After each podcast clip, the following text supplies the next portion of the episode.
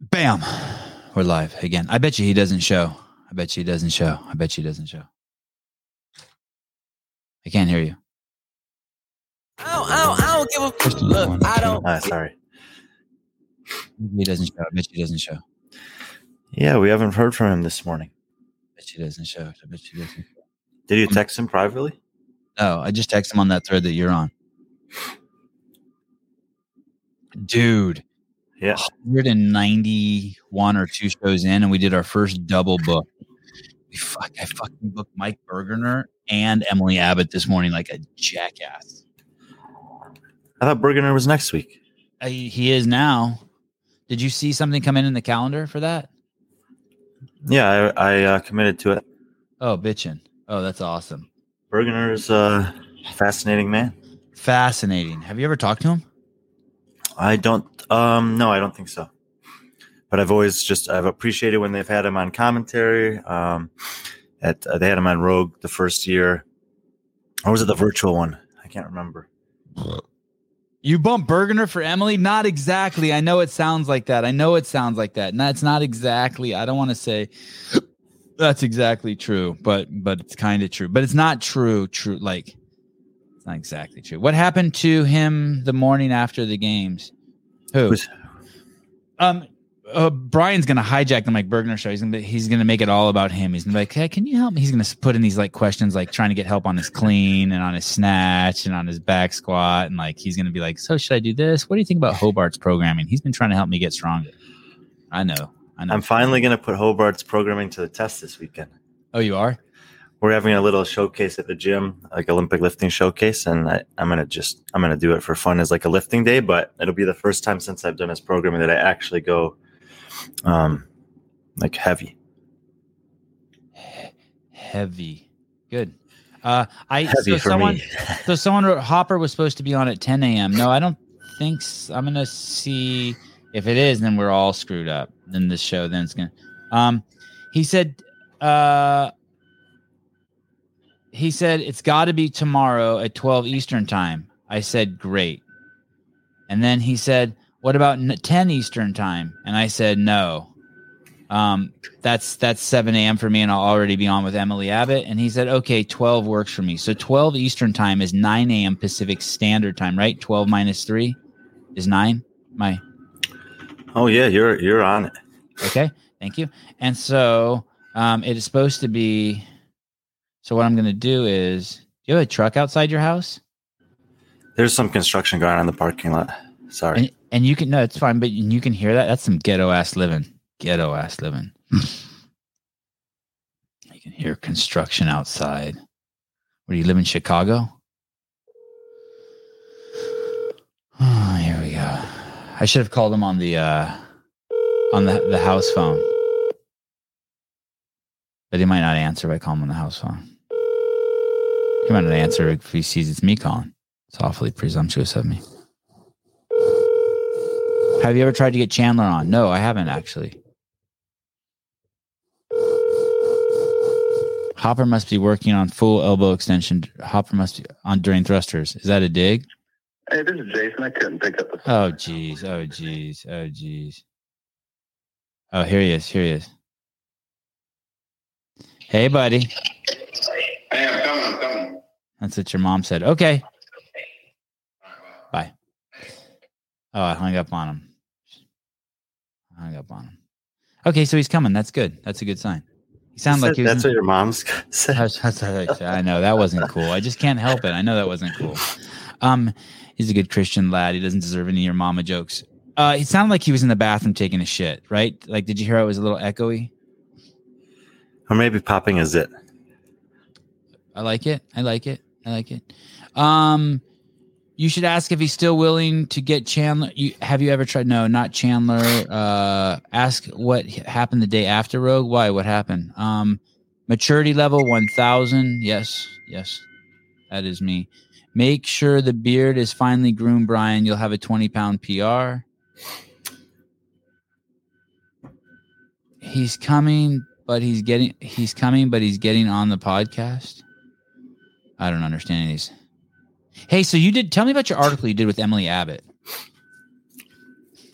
Morning That was Chalk. right when I started. Um, that was right when I started the morning chalk up, and I was. It was like three months before the start of the season. I didn't know really what to write about because they hired me to be a sports writer, Mhm. and so I, I pitched a couple ideas. They liked that one, but they didn't think I would ever like ever get a hold of her. Hey, dude. And you did. Okay, we'll continue that. What's up, dude? Can y'all hear me? We can. Sounds like you're in the bathroom. What? It sounds echoey, like hollow. Like we're not um, hearing the deep, soothing baritone of your voice. I'm in a, a loft and we have these like offices, and so I'm in one of those. But is it fine audio? Do I need to go somewhere else? No, no, you're good. You're good. As long as the connection's good. What do you think, Brian? I'm just happy you showed up. Yeah. Otherwise, you're going to start asking too many things about me. Superstar Jayson Hopper. Just glad he showed up. Jayson, you're I have to fix your um name on the bottom of your screen. Surprised people don't complain in the comments that I this is the kind of thing people like to complain about. It, it's J Hopper three. Yeah. Change it to J Hopper Seven. because he took seventh at Rogue. Yeah. Brian. Brian's getting a little too comfortable. Way too comfortable. I actually tried to change it to get that three off of there because that's so like I put three. That's from like high school, my high school football number, and I try to take it off, and it won't let me. Uh, um, uh, sorry, sorry, um, Jayson. Uh, I had Emily Abbott on this morning, and it was a, it was probably one of the best podcasts I've ever done. It was the best podcast I've ever done. It was by far the best podcast I've ever done. I'm just saying that Hopper to mess with you because of what you told those other podcast people, you douche. Um, but um, but someone someone wrote in the comments, isn't Emily the one who who said she kissed her husband and that's why she popped for drugs? That's the way Brian thinks that it was. Brian claims that it, we discussed this yesterday in the show that it was or that she said it was oral sex. I think that he's confusing his test positive people, and I I don't think she said it was um oral sex. I think it, she said it was like from kissing or something. And it definitely wasn't her husband. I don't. No, know definitely she- not her husband. We agree there. But it was the guy she was with at the time. Yes. I've never heard that story, but okay. You don't need to know about that story. You need to focus on things are happening now. You're right. You're right. You're right. Um, yesterday, Brian, you said that Gee's holes are. Um, what did you say about his holes? You said something about Gee's holes. I said something about his holes taking 19th. You said his holes, his holes are fixable. Well, there's an old adage. I think that um, Ben Bergeron was the first one I heard say it, and he says, "You know, I can I can get you up to like I can improve your aerobic capacity in six months, but if I want to improve your strength by the same margin, I need six years." Um, how about does the, how about Jayson's holes? Or the is he on the six? Does he have six? Does can he in six months, or does he need six years?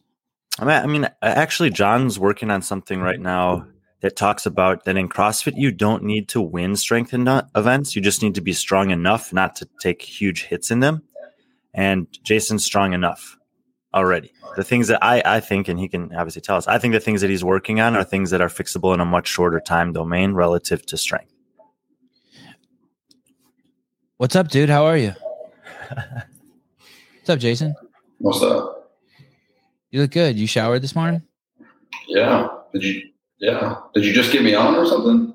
No, I'm just like just just feeling the waters. We, we, you and I beat to different drummers, and so I'm just making sure that like you know, like that occasionally our drummers intersect.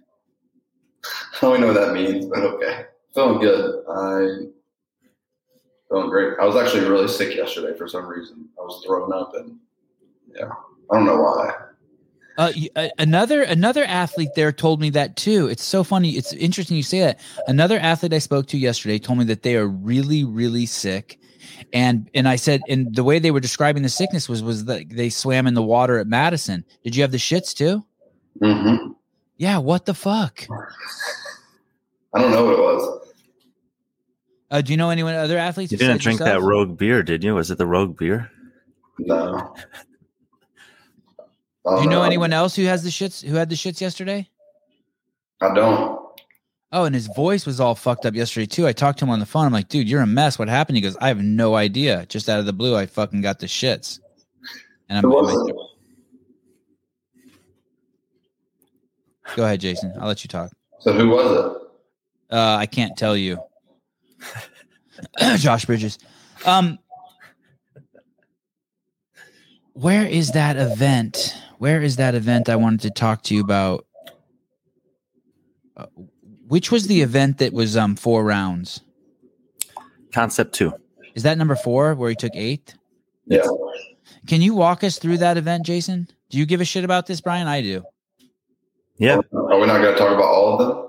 We sure. I mean, we can if you if you want to, but that one really interests me. That one interests me because that for me that was like, okay, this is really gonna like, is this guy like? I just kept remembering what happened to you at the games with the hoof, hoofle stone, hoof, hoofle waffle stone, and I was like, okay, we're gonna get to see uh what happens to Jayson here. Four rounds, skier, GHD, hill run. Like, are we gonna have to see like Brian Shaw come and carry him off? That would have been awesome, by the way, if he would have picked you up like, like like a little baby and carried you off. Dude, he was so he's so big, it's unreal. I don't Okay. think I don't think we're ever gonna see Jayson look like he did at the end of the Hoofle Hoofle spec again. Never. Uh, w- w- why? You'll mitigate that with pacing now because you're smarter, or you'll be fitter, or both. Just uh I would just be smarter. I mean, I was in that workout at the games, I was just I came out 100 percent like I was I was an idiot. Will never happen again like that. I don't know. I kind of like it. Okay, so so event. So I mean, there's something to be said for that, isn't there? Except for what? For for just coming out and just giving it your all. Like, who did we see do that? Um, who did we see come out super duper hard? I want to say it was an event six. It was one of the women. Who was that? At the games or here in the road? Here at Rogue. At Rogue. I mean, Laura started fast in that event. Um, There was one of the events that one of the women came out so freaking hard, and then she just lost it. I don't know. Was it? oh, it was Laura. She was in the lead after the the row and the step ups, but you know, no, everyone kind of knew that that would fade when she got to the gymnastic. If the wor- workout was just rowing and sandbag box step ups, Laura Horvath might win. But if it was just handstand push ups and ring muscle ups, she's probably going to lose. So that's not a great example of that. Like this, what happened to Jayson at the games in that workout was was just that. I mean, like you said, it was really thoughtless execution. He just went out there and went for it in a workout where you needed to kind of ease into it. Correct. Ease into it. And you did that. I mean, I think that I don't know. I felt like that that fourth workout, as long as we were talking about, it, I felt like you, you know, for a four round workout, you had a fairly good pace throughout. You never really fell off the pace. You maybe increased a little bit towards the end, but it was pretty pretty steady and good execution. Yeah, I I did exactly what I wanted to in that workout. I knew I wasn't. It was a GHD workout. It was going to be not necessarily who's going to be the best on the run or the ski. It was going to be whoever can do the GHD that's the fastest and be able to move efficiently on the other two movements. And so I knew I wasn't the fastest at the GHDs, and so I like Medeiros is like crazy at GHDs. And so my strategy was like, hey, we're going to hold this pace on the skier and then basically be controlled on the GHDs, move through the run, like don't die. Like the whole weekend, the whole thing, the, the entire time I was just telling myself, every single workout, you need to be the person that is in control of the throttle. Like that's the only thing I was telling myself before, during each workout. And that was a workout where if the moment you become out of control of a workout, like you can't put give any more in the in on the throttle, then you're over. And so held my pace on the ski, move controllably through the GHDs, and then move through the run. And so took eight. Happy about it. Those are some incredible text messages coming in. I, know, I, don't, I don't know how to mute them. Hold on. Let's see if I mute this. I'll mute me. Can you hear me now? Yeah, we Yeah, can we still can hear hear you. At what um at what hear- point I can't hear you now when I mute it, so I can't. Hear it. At It's what? It's um, cool to know how often you're being texted. Sorry, Brian. Go ahead. At what point did you know that that was a GHD workout? Because I I think that Medeiros talked about the fact that after watching the women go, or maybe it was the first heat of the men, that he realized like, oh, there's a lot of time that can be made up or lost on GHD. I knew it was a GHD workout when I was in Heat Two, and all the people from Heat One passed us, and they said it's a GHD workout. Okay. And I knew everybody was The interesting thing about that comment is, and maybe you talked to Vellner about this, but when watching the that your heat, it looked to me like like just I mean a lot of the cameras were on those two, which is what it is what it is, but it looked like a lot of like Justin knew that from the start, and Pat was figuring that out round by round. Oh, really? Like he was lo- losing a lot of time. He lost a lot of time to everyone on the first round of the GHD. In the second round, it seemed like he was like, "Oh, I need to do something about this," and that he increased his rate of GHDs in rounds three and four. But he was too late at that point for him, relative to Justin, at least. Yeah, I, for me, I knew that I was going to pull. Like, if anybody was pulling harder than me on the first round, because I think I'm relatively good at any machine, and so my pace was pretty good. I feel like, um, like if if you were pulling harder than me, if not the same, then you were going really hard. Um, and so I was, I found the pace to settle in on that everybody else was doing because I pretty much knew that this was a, this pace is going to affect them more than me. Um, and so I knew it was a GHD workout. So I got on the GHDs and just tried to stay controlled. Do you do weighted GHDs often? Dude, that was the first time I've ever done a weighted GHD. What? Yeah, they don't. Seriously? Well, I mean, honestly, they don't show up very, very much. Um, I've never done I've like I know people a lot of times will do like hold on a GHD with a certain weight, but like, medball GHDs, they're just like they're not that common, and uh, and it you know, so I'm not surprised to hear that.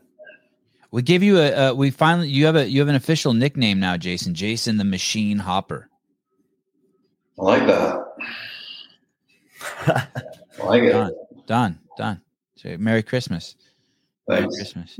Um, Hey, is um how i- i- is Matt your coach? Like I'm hearing like he's like sitting there with like a notebook watching each of your events, taking notes, writing down, giving feedback. Like is is it really that close? Is he your coach coach or is it Marconi? Marconi. I mean, it's both of them. Like he's not my day to day, but he was there. Like I was talking to him every day after each event, before each event. Um, I mean, like yeah, he is my coach, but there's also another guy who is like right by my side, if you will. And um is it helpful? That he's my coach. Yeah. Yeah. Did you Um, uh, did you not see the games and then this competition? It's like night and day. Yeah, but you didn't have him as a coach at, at Mid Atlantic, and that was night and day from the games as well. Yeah, that wasn't those the athletes that were at the match. I mean, there were there was like eight good ones, but everybody else is like just regional type. Style. There were more, there were more than eight good ones. There were a couple of great ones. Dude. So the, let the hate pour in now. Jayson's fucked. I said there's eight really good ones. well, I mean, Hey, we, I don't even know what he's There- there talking was about, only by the way. There was only seven games athletes. Yeah, but they, it's not like they were just 20th to third to 40th place finishers at the games. You're talking about a previous champion, a now current champion. Eight- I said eight really good ones. Yeah, but you dusted all of them without Fraser or Marconi or any of it.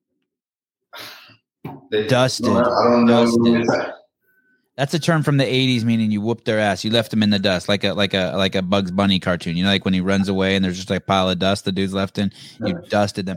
Hey, but I don't know what he's talking about. Did he do like I? I don't think of Jayson. uh, Um, I don't think Jayson did bad at the games. I don't think he did. Um, uh, I mean, how? What, what, what are we seeing that was different? But how? Isn't it just that the competition was better at the games? Like, how do we know Jayson's getting? There better? were guys at the Mid Atlantic who were at the games that that Jayson crushed at Mid Atlantic and got crushed by at the games. Okay. Namely, you know, Justin, but also, um, you know, Scott Panchik, even with a hurt knee, who was able to beat him at the games after Jayson crushed him at the MAC. Okay, okay. And so you think that's just all Jayson's, and Travis Mayer. that's all Don't Jayson's forget Travis Mayer. Travis. And, and that's all Jayson's fault. It's not because those guys are No, so good or the no, no. programming. That's just Jayson shit the bed fucked up at the games. I don't think there was there was some training that hadn't been done for the games because of just lack of experience, and then you know there's a lot of it that went into of, all the stuff that you're you're most like like like so so there's these things that you see in people like Vellner shit in the bed on the swim at the games, Laura Horvath and her handstand push-ups. I'm sure Brian can think of like five or six things where like um, uh, uh, Annie with her was Annie's muscle ups for a long time. There's just these things that you're like Jesus, like uh, as a fan, you're just like, why aren't these things fixed yet? And by the way, which I don't think is a fair judgment of them. I think these people are trying to fix these things. Um, do you have anything like that that you look at and you're like, oh man, this is gonna be really hard to fix? yeah, uh, pretty much all the high, Really? volume, high volume gymnastics. Like you like just you just can't fix that overnight. Takes and, and what does that mean? Handstand push-ups, ring ring ring muscle ups, like like what are high volume gymnastics? Pist- how about pistols? I'm actually really good at pistols, um, but more so like burpees. Have you ever Um, done pistols at the same like like in the same at the same time as Fraser? Like when you're with him? Because that guy's cycle rate on pistols is is the best I've ever seen. I mean, I'm sure I'm not moving that fast just because of range of motion, but I mean, I'm not like terrible. Um, but yeah, like, gym, like handstand push-ups, gymnastics, uh, like those things will be fixed. But I don't, I don't know the time domain of when I'll be like from average to like elite at them. Like, who knows? And I think I think that that even in that case, there's a distinction. Like no matter how much he works on handstand pushups, if you put him up in a in a handstand pushup workout that's 50 for time against Dan Bailey, he's never going to beat him. Because even if Jayson can do them all unbroken and Dan can do them all unbroken, it's going to take Jayson two tenths of a second longer to do every one because of how long his arms are. But he has to figure out how to manage those movements for which he's at that disadvantage, and he has advantages on other places against someone with a similar stature to Dan. But but yeah, that's you know I think that's a wise observation. Like that's going to be something that he has to navigate through as he's trying to become the best. All right. Poor Jayson Sevan and Brian talking like he's in there. Dude, I'm, this guy likes that. You need to understand, Jayson. He likes that. He likes that. Um, uh, off subject here, and this is a good question. Gershwin's asking, why was Sammy um, Catron's coach? Do you, do you have any insight into that? Why Sammy was Catron's coach at the um, at the Rogue Invitational? Liar. Um, okay, well, thank you. He's not focused on. He's not worried about other athletes. He's focused on on what Jayson's doing. I understand. I That's understand. not my business. That's none my that's none of my business. I see a guy put a comment. Fikowski is tall too and makes it work. Go back and watch Mary and let me know how how well that worked out for him. Uh, what did you think about the final event, Jayson? Did, when you heard it, did you love it? Uh, I didn't love it. It was actually pretty scary because I don't like. I'm not a huge fan of like very fast workouts, like 90 seconds, two minutes. Like the adrenaline anticipation of those workouts scare me. Uh, and so going out there, um, knowing that this is a 60 second workout, like there's you can't make a mistake, you can't miss anything. Like you can go, you can go super fast and it'd be perfect, and it still not, may not be good enough because 60, 60 second workout would have been good. 66 second workout wasn't good enough. You're right. It was But you know what? bro. Well, I'm looking at the numbers here, but either way, it wasn't good enough. But that's I don't think it was your fault. 85% of the men and 70% of the women who had a chance to do that workout twice improved their time the second time they did it. And you guys, the top five athletes, men and women, had to go up against 10 other athletes who'd already had a crack at it, who'd already been able to get off their ass, get out of the dugout, start moving, get the blood flowing, and practice it once, whereas you guys didn't have that chance. I think you presented Yeah. that question in a very that statement in a very biased way. Let me tell you what Brian is doing here. we, last night in the show, we talked about, and, we're, and we'd love to get your input on it. Please ignore everything that Brian said right there. Um, we'd like to get your input on. Do you think it was an advantage having a buy or not? Br- Brian's in the camp, and, and he's got some great fucking points that it- it's a disadvantage to have a buy, and I'm in the camp of it's an advantage. Although he did say some really smart shit last night. Dude, this guy, I- this guy bug. I- first of all, in the comments is killing me. He I says what? this guy in the comments bug is killing me. He said Fikowski never took 19th. He's taken 23rd at the games. This is just just stop making comments that are that are ina- inaccurate, buddy. Yeah, Wait, 20 just- burpees bug. I just clicked the comments, and now I get to see them all. Okay, so Jayson, tell us about this. Is great. This is great. This is going to be the highlight of the show right here. Tell us about. Um, tell- hey, girl, what's up? What's your name? It's my wife. Hey, wife. We're on live. Holy Yeah. shit! She Have, did you check her? Is she of age? How old is your wife? 21? 22? 20? I'm 22. Or Card her. Um, uh, was She's it really beautiful. what? She's beautiful. Yeah, very. Um, uh, tell me um about the um about about the buy, the final event. Um, I think it was a disadvantage for the athletes. Reason because I think well, there was only only three people got cut out of right. Only three people got cut. And Yeah, so wait. all, all you had to be was all you had to do is beat three people, and you would have moved on. And so the chances of us beating three with like even the mistakes were relatively high. Um, and so that my time may have still got me in into the next round, which I would have like understood the workout, like I would have went through it one time. Um, I would have been warm and I would have been ready to go. And that and that was um that was also Brian's argument yesterday. And when you say three, just to be clear, um shouldn't it shouldn't it be five or was it three because two dudes dropped out? Two dudes dropped out. And and do you know why those dudes dropped out? It was Vigneault and Houdet. Houdet. I think today got sick. I didn't. I didn't know the other reasons for the other guy. Uh, explosive diarrhea and vomiting like you had and Josh Bridges had, or something else? I have no idea. Interesting. Interesting. Because and, and tell me about the allergies there before we go into more about event seven. Were people there having severe allergies? I didn't see any.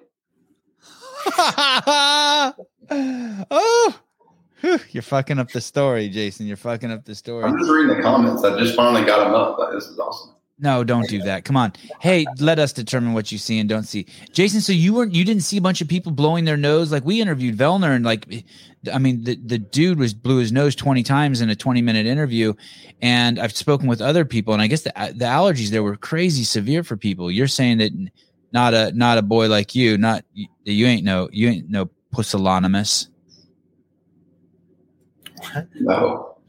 It's, it's a word I learned from Emily Abbott this morning. You don't call people a pussy; you call them a pusillanimous. That's the, the actually the word. It's the fool. Um, is Lance Hopper your brother, Jayson? Who's Lance Hopper?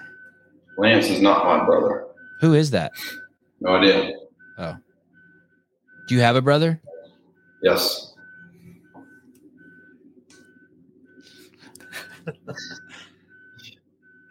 Moving swimmingly well. Okay, so so wh- why couldn't you warm up before? Why why why did you need to actually do the event in order to um uh warm up? Why can't you just be warming up on the side?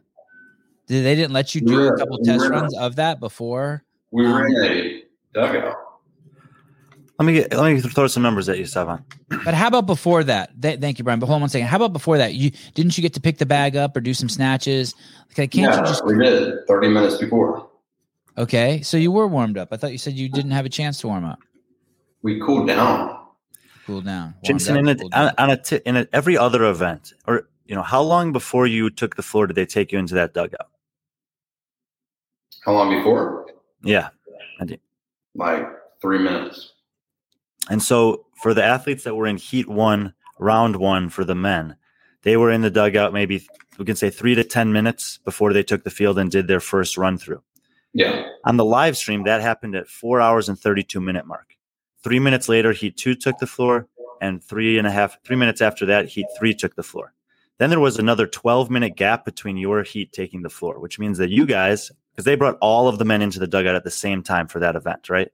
Mhm. All all 18 that were remaining. So you guys had an extra 19 minutes sitting there doing nothing before your first chance to go out on the floor. And during that 19 minutes, you were not allowed to touch any weights or, you know, you could do calisthenics in the dugout, but you couldn't do anything else in terms of touching weights, lifting bags, Yeah. jumping, rope, anything like that. Yeah. So that's the extra 19 minutes that he and or we, and we could say on the low end 12 minutes that they had an extra 12 minutes relative to some of the other guys who went in the last heat um, that they just had to sit there. Yeah. I mean, it is what it is. It's not like an excuse. It just it is what it is. No, it's Like, it's not an excuse, but in, in in my when I sit back and look at the event, this event had a ton of potential. Sevan talked about last night how he thinks that it, it it could have been the greatest event ever programmed, and what I'm saying is there were only 20 athletes in the field. It was a very short event. There was no time constraint. They easily could have had all of you do round one and given you guys what I would consider a more even playing field in that workout, and let the best people at this workout actually progress throughout every round. But um, the fact of the matter is, almost everyone improved the second time they did it. And I see some of the comments saying, well, not Will Moorad. And that's true. There were two men and four women who did worse the second time they took the floor. But it's also a workout where, yes, execution matters. What I'm saying is the first time through it was a learning curve for almost everyone. And the second time, nearly everyone improved. And you guys had to go on your first run against a field of people who were going on their second run. Yeah. While it seemed in theory that you guys had earned a buy and that it should be advantageous, there was so much time between heats that all of you guys are good enough that you can do a 60 second workout like that, recover, and do it again 10 minutes later. That is the presupposition there, by the way, that the buy is supposed to help. I mean, I think it's a fair one, but it should be noted also.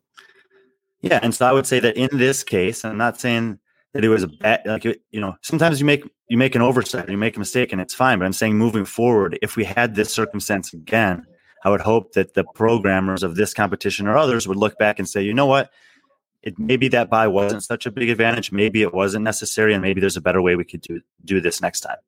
Because ultimately, I think the excitement of the event is amplified if you have people like Thorisdottir and Vellner and Hopper make it through a, a round or two more. Sure. I think it'd be awesome if Vellner and and uh and Annie had a baby. I know that seems off topic, but you were talking about exciting things, and I just always think it would be it's fun mixing and matching the male and female competitors to make babies. Um, I, I want to do a podcast where it's just like it's it's it's uh it's forty yes or no questions that I ask Hopper, and we do it for time and see if we can start and end the podcast in two minutes. It's like, hi, this is Jayson Hopper, and then it's just quite, and he's like, uh huh, uh uh, uh huh, uh uh.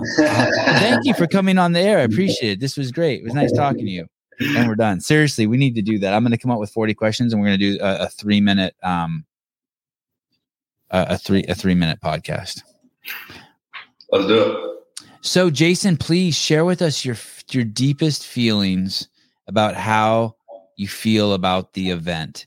What are like as you finish, like honest feelings, not like this bullshit. Like, oh, I executed on my plan. It was a fantastic experience. I plan on pit, learning from my weaknesses and moving into the next week. I want you to dig deep into your like your.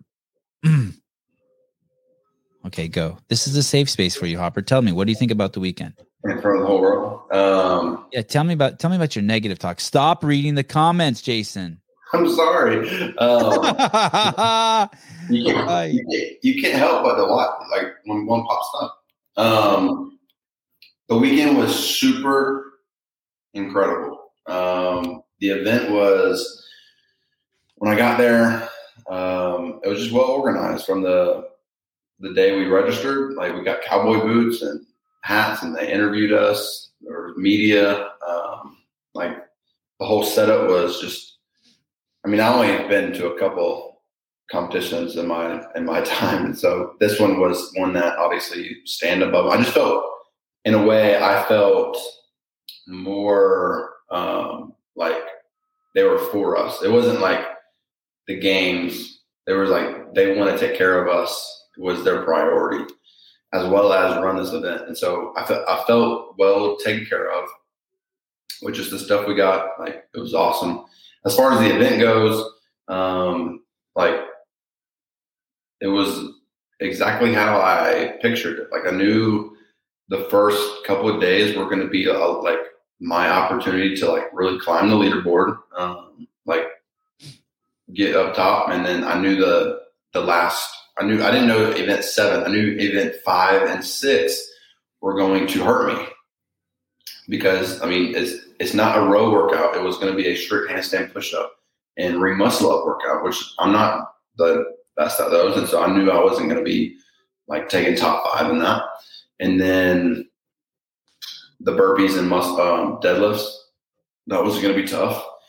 And so I knew I like I wasn't oblivious to that. I was most so I was proud of my effort. Like I gave everything I everything I had. Like we executed the plan. Every single workout was perfect. Uh, and so by even though even when I was in third place, the goal was to be top five. Like I knew these last two were going to be challenging, and I was okay. Like just telling myself, hey, like if you get pushed back a few spots on the leaderboard, like it's okay. Like this isn't about leaderboarding. This is about like data for the future. Um, but I was most frustrated with the last workout when I missed the snatch because it was like the whole weekend was like perfect ex- execution, like no mistakes. Like I was proud of every single workout. Uh, like we put the hammer down, even on the 14th place finishes. Like I gave my best and I finished the, across the finish line knowing that I paced perfectly. Uh, and yeah, it was awesome. And then that last workout was the most frustrating because it was the one where I, I felt like I choked the most. Like I knew I was, yeah, I was just, I missed a snatch, you know, and that's the one thing I didn't want to do is miss a snatch. And it's like, it's frustrating when you are sitting in the dugout saying, do not miss that snap. Like you gotta, that's the workout. Like make sure you're snatching, make sure the cycle speed is fast. Like be strong in the shoulders. Like make sure it's like snappy. And it was the opposite of that. And so that's gonna be frustrating. And so took seventh. I wanted I wanted to be fifth. Um, like on Saturday night or going into Saturday, I was fifth, and I was like, I would be so happy if I got top five here. Um, and I did it.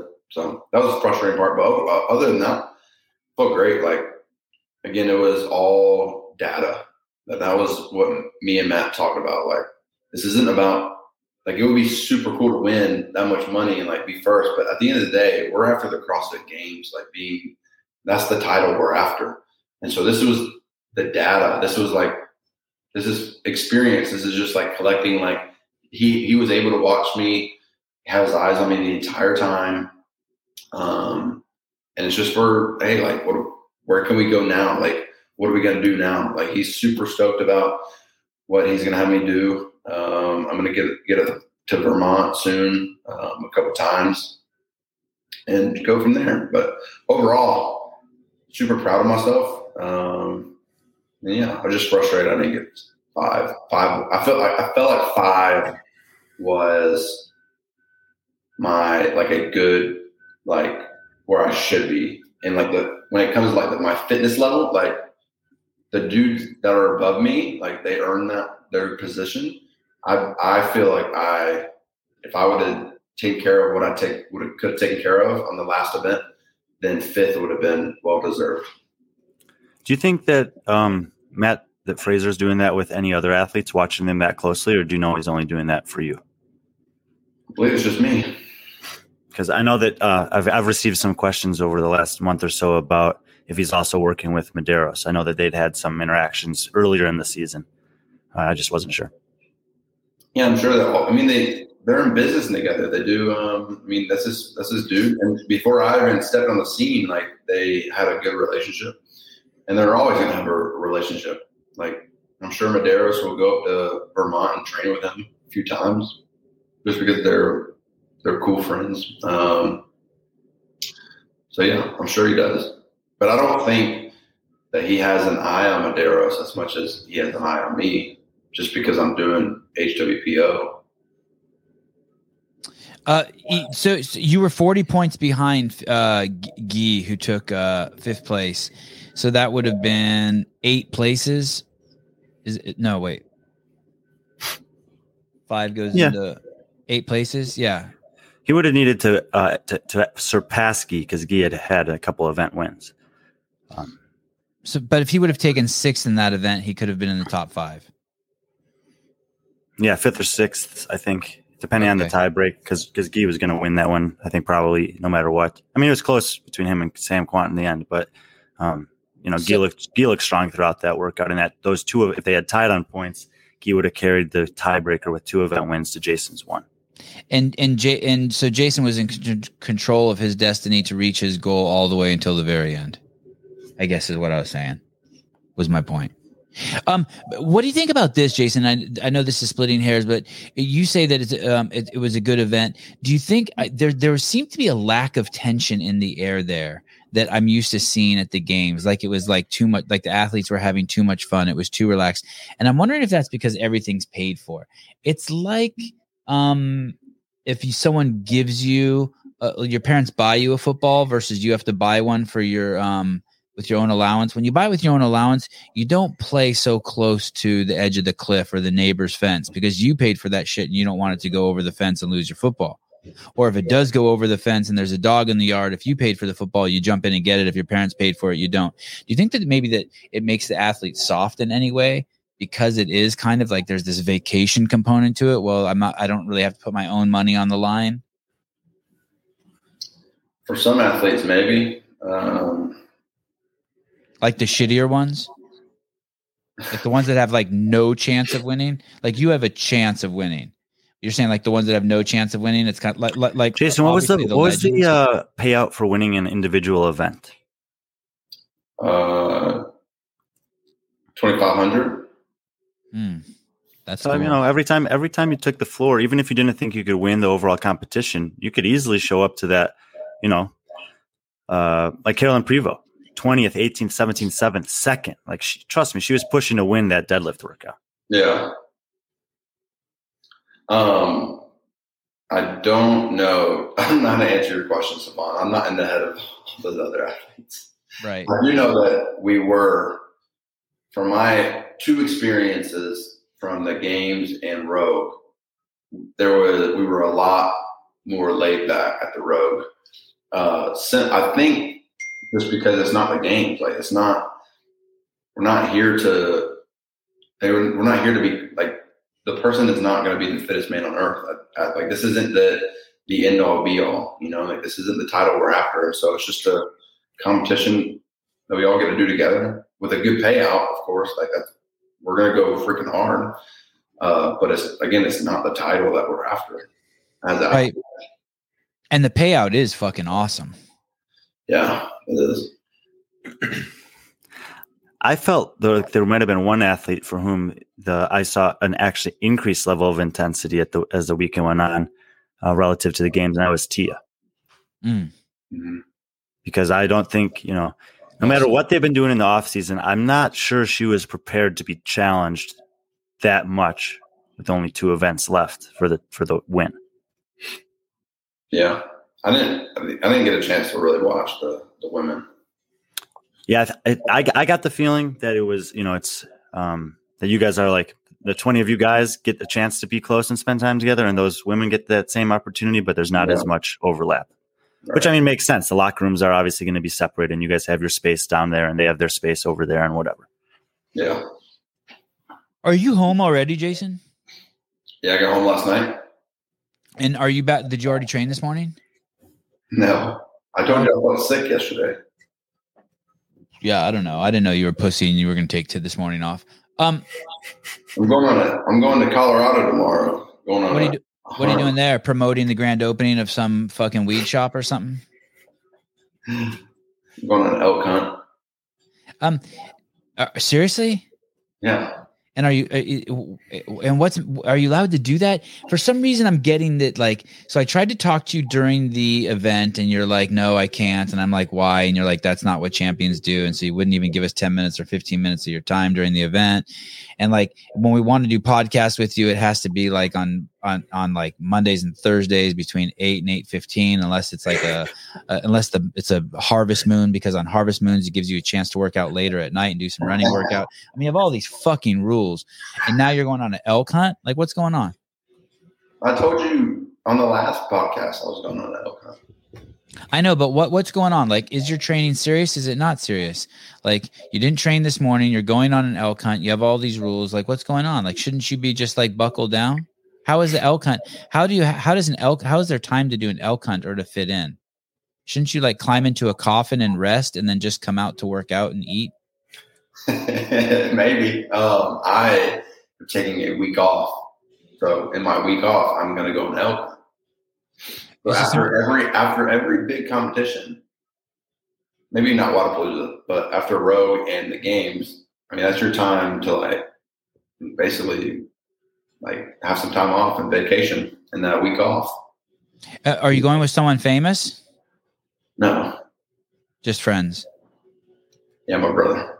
just regular people. You're going with Lance. yeah. And and then and then so so you take that off, and then what's the next event you do? Wodapalooza.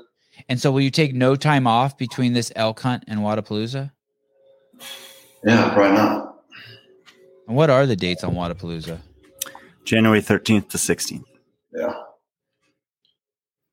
See you there. Oh, that's awesome. You're going to that, Brian? Yep. Are you are you are you like working there for someone? Yeah. I'll offer you ten dollars a day to do podcasts with me.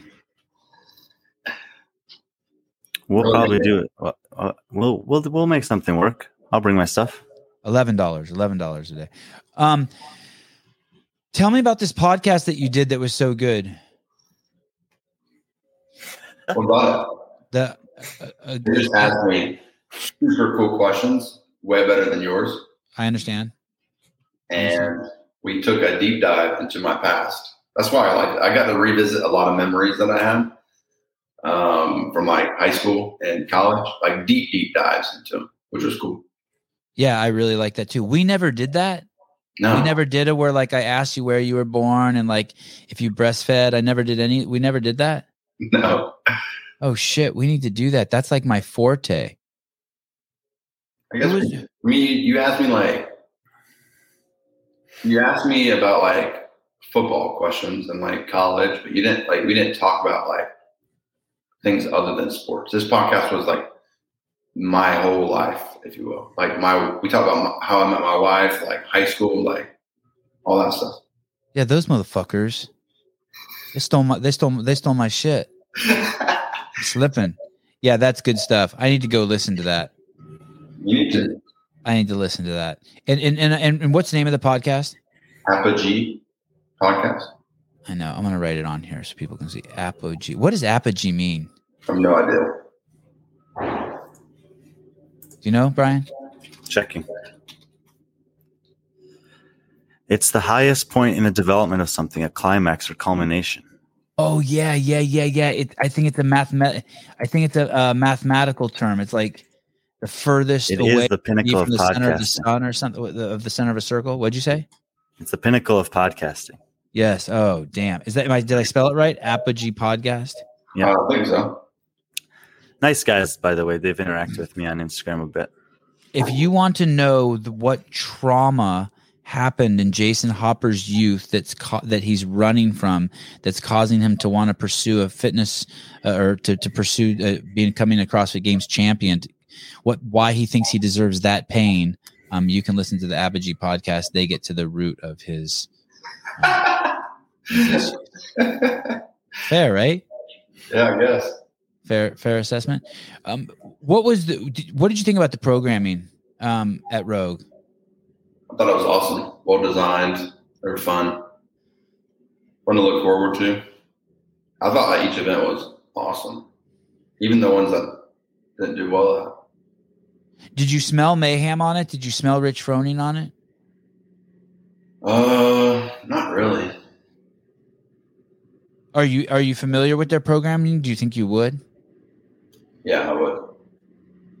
because we got some feedback from some some of the athletes saying that it was just so it was so rich. It was so rich. It was so rich. I was expecting if it was rich, I was expecting like two sets of sixty GHDs in a workout or some something crazy. Two hundred GHDs altogether.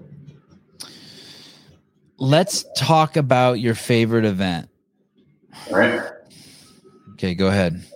I'm, I'm talking about the one you won. It is event number. though. eh, well, well, let's talk about it anyway. Then let's not talk about your favorite event. Event number three. Uh, when when you see this event, people were saying you were going to do good on it. I believe that Brian and both John Young were saying that you were going to do good on it. Did you know you were going to win that event? I knew I was able to win that event. I had potential to win it. Yeah. Do you think Fikowski could have got you on that one? Uh, I don't know. I feel like I, I don't know either, but I feel like he would have would have been right in the mix. Maybe. So they say three, two, one, go. Can you walk us through that? They say three, two, one, go. Do you, I'm assuming I, I don't, I don't, rem- I don't remember. Did you do all the thrusters unbroken? Did you jump on the bike? Did you, did you waste any time chalking up? Tell, walk us through that event. Yeah, so we went out there. Uh, they said three, two, one, go. I knew. I went up to the bar. And I started doing thrusters. Got done with twenty. No, I'm just kidding. I um, I knew that there was going to be one on the bike, but you didn't want to come out like guns blazing because you wanted to be able to fit like do your last twenty thrusters like efficiently and fast. And so the first 20, I knew I wasn't, I'm not the fastest at doing thrusters. Like Medeiros is super fast. Uh, and there's some other dudes that are super fast just because of range of motion. I And feel, I feel like Adler's pretty good at cycling yeah.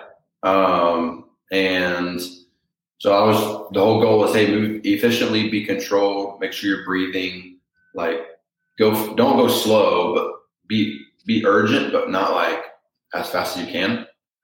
Get through 20, hop on the bike and like just go to work. Like find a pace that you can hold the entire time. Like don't come out there, don't get on the bike and like just go 100 miles an hour and not be able to finish 100 miles an hour. So the whole goal was to basically increase the entire time on the bike. And so I get on there. I think I held like 93 RPM for like the whole time. I'm so glad you use RPM. So many people use watts and I don't use watts. I use RPM. That's what I watch when I'm doing it. Yeah.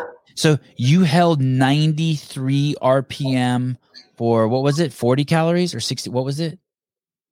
Yeah, I got on there. I held like 90, 80 to, to 90 for the first few just because of that lactic acid from the thrusters. But then you're that goes away and it's all about the bike.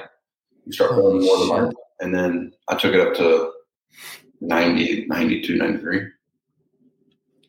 Did you back off the last couple calories at all to set up yourself up for that last set? No, you cruised all the way in 93. Mm-hmm. Like you saw it go over 40 calories and then took and then got off the gas. Why? Yeah, because I thought, like, I didn't want, I didn't want to regret losing this workout, and if I lost, I would blame it on the last like few calories I coasted through, and I just didn't want to, I didn't want to have that regret, so I freaking sent it. God, I'm having the most crass thought in my head right now. I just really have to push it down. Push it down, Sevi. Don't say it.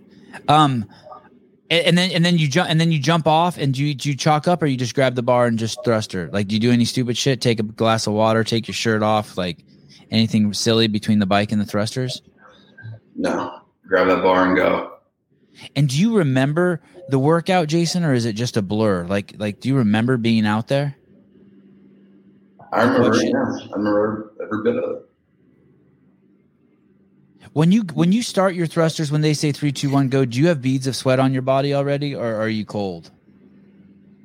Uh, you have so much adrenaline and anticipation. It's actually, yeah. I wasn't sweating. was actually it felt really good outside over there. Are, are you shaking like adrenaline, like a little, like like you have a little vibrate vibration, like a hum going? No, it's uh, it's just a very like nervous feeling of like I don't really know how to describe it. Just like you feel sick to your stomach until you start. Once you start, it all goes away. But like the feeling and anticipation of knowing that you're about to freaking like hurt this bad in order to win is makes you very um like low antsy. Did you throw up after that workout? No, Did anyone that you know of? I don't think so. I knew we all we could barely we couldn't breathe. Like we had Fran lung, um, all of us. Yeah. it was bad. Oh, you did. How long did? How long does that last? The rest of the you An still hour, have it? Like an hour. Oh, okay. So not not over into the next day. You're not like coughing for days. No, but we were our lungs. It was like our whole chest It was just like because it was the air was dry out there and it was miserable. Are, are you? Are, and when you finish that, do you know? Are you like, holy? Do you know that you did well? Are you like, holy shit, bam? Yeah, I knew I won when I. I knew I won. Yeah, I knew I won when I got to the thrusters. Oh, really? I knew that I got off the bike. Cole Sager was to my left, and he I saw him do his first one and like go pretty slow in the first one, and I knew I could because he came out like so hot, like 100 RPMs, like like full out max sprint, and I knew that he was feeling way worse than I on that bike just because of that what he did there. And so I knew that if I'm feeling how like the way I'm feeling on these thrusters, like he is like really hurting because of that max sprint he did. And Uh, that show that showed up in the last twenty for sure. He faded all the way to 14th in that event. yeah. And so He finished 30 seconds behind you. How does a veteran make a mistake like that? And the guy's fucking smart, right? And he's got great coaching. It's not like I mean, I don't know. Especially on a machine, right? Because it's like so like if you I could understand if you're doing 100 100 thrusters and like you fuck that up, but on a machine you have all the metrics right in front of you, right? You're like, "Okay, like you must know that if you would have touched a 100, shit would have gone bad, right? That's why you stayed at 93." Yeah. And that's, I mean, this isn't. People have known this forever. Like you can, you go five seconds faster on a on a on a row, and it can cost you 30 seconds on the next movement. Like it's Yeah. not, it's not worth. You have to know your threshold. Mhm. And with 20 thrusters to go, it looked to me like you did you did that perfectly because I think in the last set of 20 thrusters, you were still pulling the bar down and cycling them fast, faster than the first one. Yeah. You are pulling the bar down? Yeah. On the last 20, How do you know how to do that? you just pull it down some more. I know, but when, when in your CrossFit career, like I've ne- I never pulled, I've never pulled the bar down once in my life. No, never. I haven't pulled a fucking PVC pipe down. I'm serious. I just how- when when when um who teaches you that? Like wh- when do you know that? Like I saw Mikko Salo do that for the first time. I didn't even know really what I was seeing. It uh, when we showed the video of Mikko Salo doing Fran one time, people thought we sped it up. And the, I think the reason why they said they thought we sped it up is because no one had ever seen anyone pull the bar down. So, like, how do you learn that? Does someone tell you, "Hey, you got to pull the bar down"? You're like, "What? Why would I do that?" There's gravity. Uh, I think it just comes with time working out. Like I learned that my first couple of years of doing CrossFit, just doing thrusters, and then like you try to go faster on thrusters, and then you're trying to figure things out, and you pull down one time on the bar, and it makes sense, and it's just like, well, that was faster, so you keep doing it. Brian, do you pull down with 95 pounds?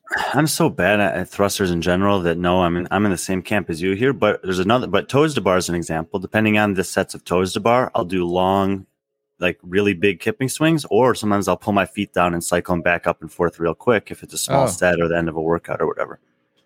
Yeah, It's it's fun hearing you talk about the workouts. I, I, I was surprised how much I just enjoyed that. I like the part you're like I looked over and I s- what? We can only talk about two. Okay. Which one do you want to talk about? Wait, which one was your favorite? My favorite was the uh, concept two. That was the, fir- the first one we asked you about, actually. Yeah, that was my favorite. It ended up Why? being. Why would? it ended Oh, up being see, my he's favorite. too. lying. He's lying. This is some bullshit that Mat told him. He's fucking being told to like change the story in his head to like the ones that are as big as weakness. I smelled. This is just psychology shit. He's blowing smoke up our ass. There's something going on here. I'm not buying this shit. No, I- not the reason. I knew it was, dude. It was my favorite because it was the most fun. Like running up the hill, like doing that was like that was one thing. I, when when they put that hill up there before the competition, I was like, that is going to be so fun to run up. Every What was the What was the view like when you turned the corner around the pylon and looked back down at the field and saw the fans? Like, could you appreciate that in the moment of the workout? I don't think I did that. Hey, is that thing shaking at all? That hill? Hill? Is there any movement, or it's sturdy as a mofo? It's pretty sturdy. I mean, I almost, I almost tumbled down on the last, the last hill run. Like I almost ate it because Travis Mayer was behind me, but like he was coming up. He was like halfway up the hill, and I was just turning around, and I was like, I am, I cannot lose this last sprint. It's like a hundred yard sprint. I could not lose it, and I literally just let go of my body down that hill and somehow I didn't face plant. Running running downhill is a, is a skill you can practice, and I, and I, rem- I remember I think it was maybe the first round of that workout. Haley Adams was in the lead of her heat, and she looked totally uncomfortable coming down that hill. And Katrin was behind her, and I know that Ben takes those athletes up and does hill sprints with them every summer. And Katrin looked real fluid coming down the hill, and like gained like 15 yards on her just on the descent of the hill. Yeah. Um, this guy, the above po- the uh, the above the box podcast. First of all, uh, fifty burpees for you for um coming on here with another podcast and commenting. Uh, but but th- but this is interesting. You learn how to pull down the bar if you're over six feet and got to go on thrusters. Is that is that is that really true? That's kind of a big man thing. Big guys learn that faster than little guys. I, I would disagree. I mean, you've seen Medeiros do it. You've seen Fraser do it. We've seen Bridges do it when he was winning thruster workouts in the open for years. Like that's an old old thing that all all the best athletes have figured out. Okay, well then I'm going to say I do not endorse the above the box podcast for spreading misinformation about tall people. Do not listen to the above the box podcast. Hey, above the box podcast, you know what you should do? You should go to barbelljobs.com and get yourself a new job because the above the box podcast is not for you for spreading misinformation and you will be canceled soon by Facebook and Instagram. So please go to barbelljobs.com. Barbelljobs.com. So messed up. Come. What'd you say? I said that's so messed up. I know. It's just it, it's the only way I know how to give love is like through like put downs and stuff. It's it's because I'm not in touch with myself, my feminine side or something, and so it's like I have to be abusive to give love. So I want to give bu- love to the Above the Box podcast, but I have to do it in an abusive way. Jayson, do you talk about uh about faith with any of the guys in the back? yeah. Um, whenever I get the chance, Cole Sager and I have some conversations. Um, Like what? Like what do you say? Like right before the event, you look over and you say, "Hey Cole, um, just because I think you're a piece of shit and want to beat you, I want you to know Jesus loves you." like like that. no, we had that that common part of us, I guess. What did he say? He broke up to me. I, I can't hear God because I'm such a pa- I'm such a heathen. What did he say? I started like melting. I said we share that together. We both love Jesus. You and Cole and Travis. I mean, there's a whole there's a whole school of you. You can't even be good at CrossFit unless you love Jesus. They say Jesus is the way to heaven. It seems like it's the way to being CrossFit Games champion. Is it a is it a prerequisite to be part of the Mayhem team? I have no idea. I don't think so. They're all wearing those shirts that say "Pray." so, yeah, wear that shirt if you're Christian. the the thing is is that those guys are I, I mean i don't know about the anymore. But those guys, like those fucking Bible beaters, like Rich and just whatever, they're so fucking awesome. It when every time they invited me into their prayer circle, I feel like I won the lotto. There's like I'm not even like that, and, and there's nothing more loving or fun than when those guys invite you to their circle. They put their arms around you, and everyone's taking a moment of time to like just be thankful and, and pray. And I, it's good shit. It's there's nothing. I, I, I there's nothing pretentious or um ab- ab- about it. I, I always just thought it was cool. I thought it was cool. Did you guys do any of that? What'd you That's say? that's 'cause it's real, Sevan. There you go. There you go. G- game recognized game. Real recognized real. Jayson, a lot of people asked for your autograph this weekend. A few people. Is that is that something? on, You're, on some that- t-shirts? do you do you like that, or do you not care at all? I mean, it is what it is. I I saw dude the fans were loving you. I saw after you won the work after you won the workout there was like everyone left the field before you and you had to do your thing and then when you cruised off the field there's like someone who escorts you like they jog with you and I saw you signing t-shirts and taking pictures. I thought it was awesome. How could you not enjoy that? If you're not enjoying that you should enjoy that. Some people think it's a sickness to enjoy that. I don't. You should always go. The, the fans are so awesome. You should let them love on you. And I know you do. I'm not saying I'm not preaching to you like like like you don't. But like what I mean that's the whole thing about being a champion, right? Letting people love on you and being able to spread the love. Post, I mean, post this I- comment I- by Zachary Capes. What? I do. Signing, all right, taking pictures with fans and like talking to fans is different than signing autographs. Like, whenever someone hands you a T-shirt and with a sharpie with, and you get to write on their hand on the shirt, that's kind of hard. So it's like you're. It's very tough to to do your signature when it's here, like just write on the shirt with no you're not writing on anything. So it's hard. So that's kind of it's annoying. But other than that, like taking a picture with a fan, like selfies, meet people, that's all awesome. I love signing people's um um uh, uh the the backs of their shirts because it's nice and hard and easy to write on. But like those women with the giant tits, and then they want me to sign their tits. It's like it's just a mess because the I can't get like a. Just my writing looks so sloppy. Um, is is that what you're saying, Jayson? Yeah. Even on the back of a person's shirt, it's hard because shirt is moving. Ah, man, I love Jesus, but I'm not good at CrossFit. That's because your love does not go deep enough. What was your what was what was your least favorite workout, Jayson? the deadlifts. Okay, let's talk about it then. Yeah, yeah. You go down funny in your burpees, right? You you have that big man thing. You start to get tired and your and your down is weird, right? Probably. Dude, my legs were so trashed after GHDs in that hill run. We were in the warm up, and dude, 315 felt like 350. And everybody else was like cycling the barbell super fast in the warm up. And I was like, oh man, this is going to be pretty interesting. And when you mean cycling, it, it- you mean like ba- basically bouncing it, getting a good bounce off the bottom. Yeah, yeah, they were just strong out of their deadlift. What was the most when when you warmed up back there? What was the most you lifted? Did you did you deadlift three fifty? Yeah, we just no, we just went to 315. Really? So in the warm up area, you don't go up to 350 or something, or, or maybe 400. So and just do one rep, so that when you go out there, 315 feels lighter. We do more than one rep.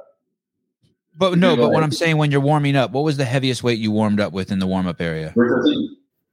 Okay. Yeah. Shit. What do I know? It, but I when I when I've lifted heavy in the past, or when I'm going to like do let's say high reps at 225 or something, I would always like first go higher, so that when I came back down, it felt lighter. Because obviously 225 felt heavy as shit to me. You don't do that. You didn't see guys doing that back there.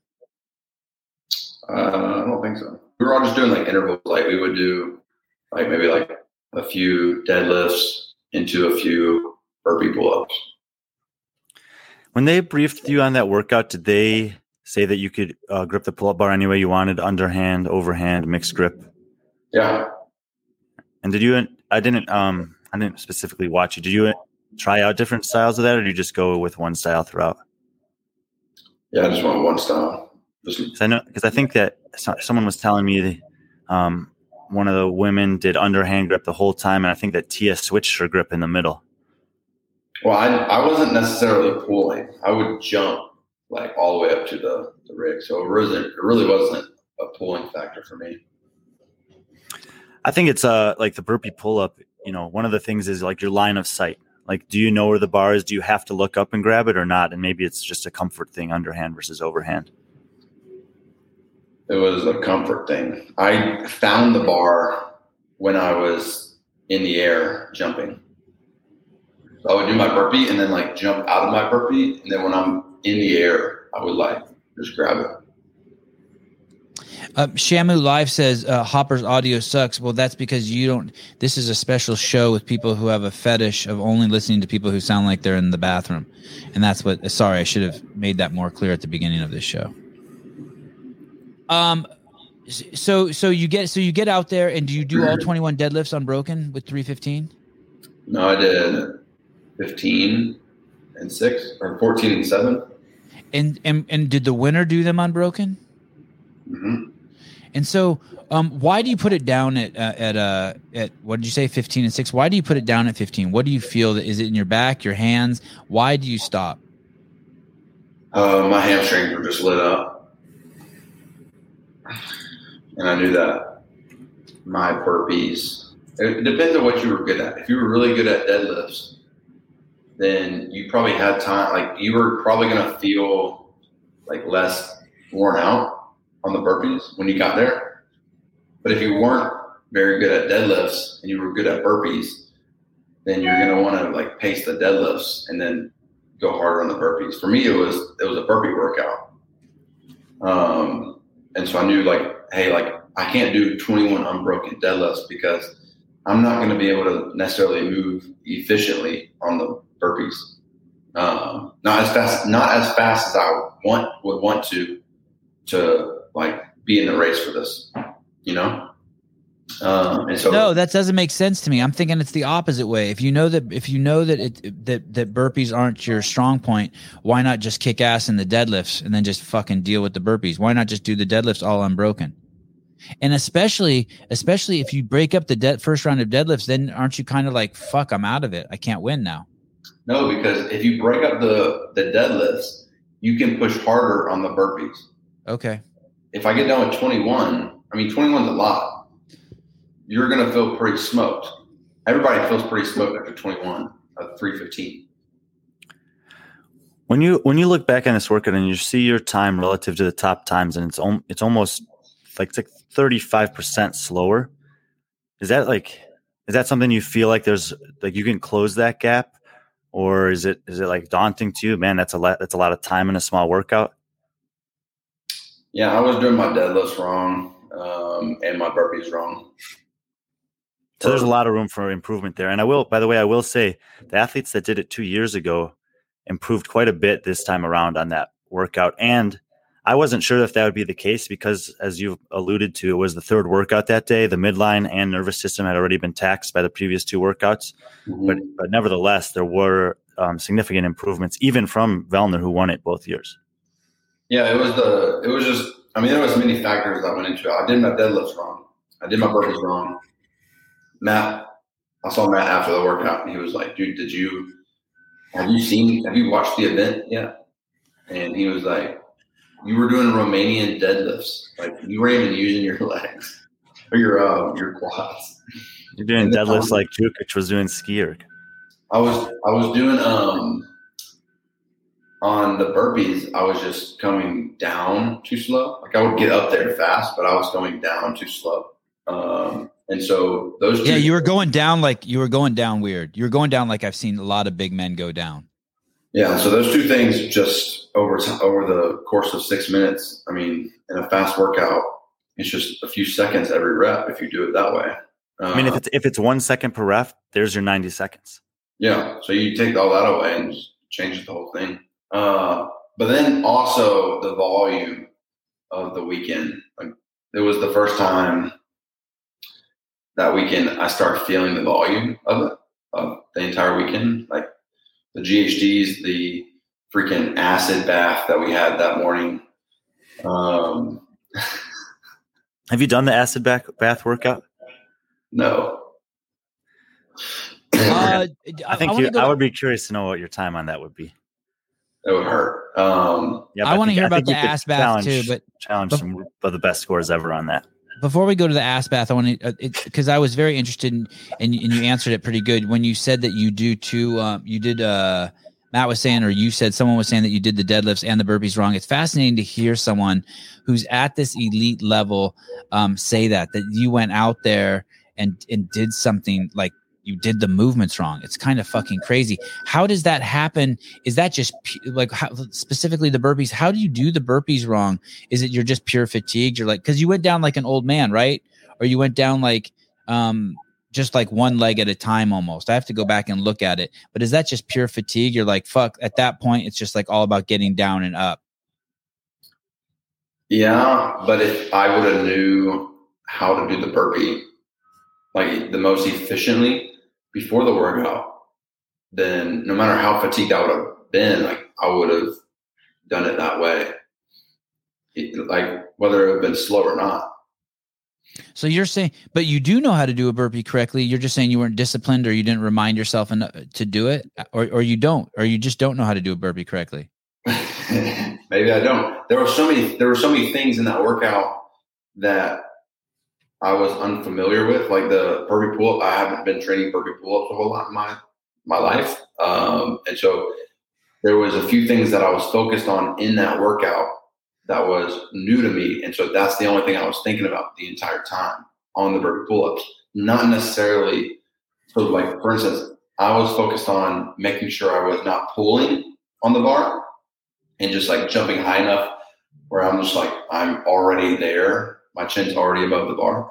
And so as soon as that's all I'm thinking about is making sure I'm like driving out of the hole into that position. And I'm not necessarily thinking about going back down, you know? So there's so many things you're thinking about that you just happen to first like not think about one thing that's very important. I love hearing all this because it gives me hope that you're going to be CrossFit Games champion. Uh, Lauren Knowles, how does Hopper feel about being the most attractive man out there? What are, what are your? Th- you don't even have to tell us how you feel. That's too intimate. How dare you, Lauren? This is a podcast. This is a sports podcast.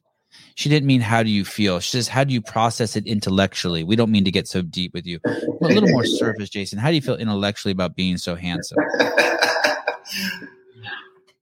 I mean, I gotta thank my creator.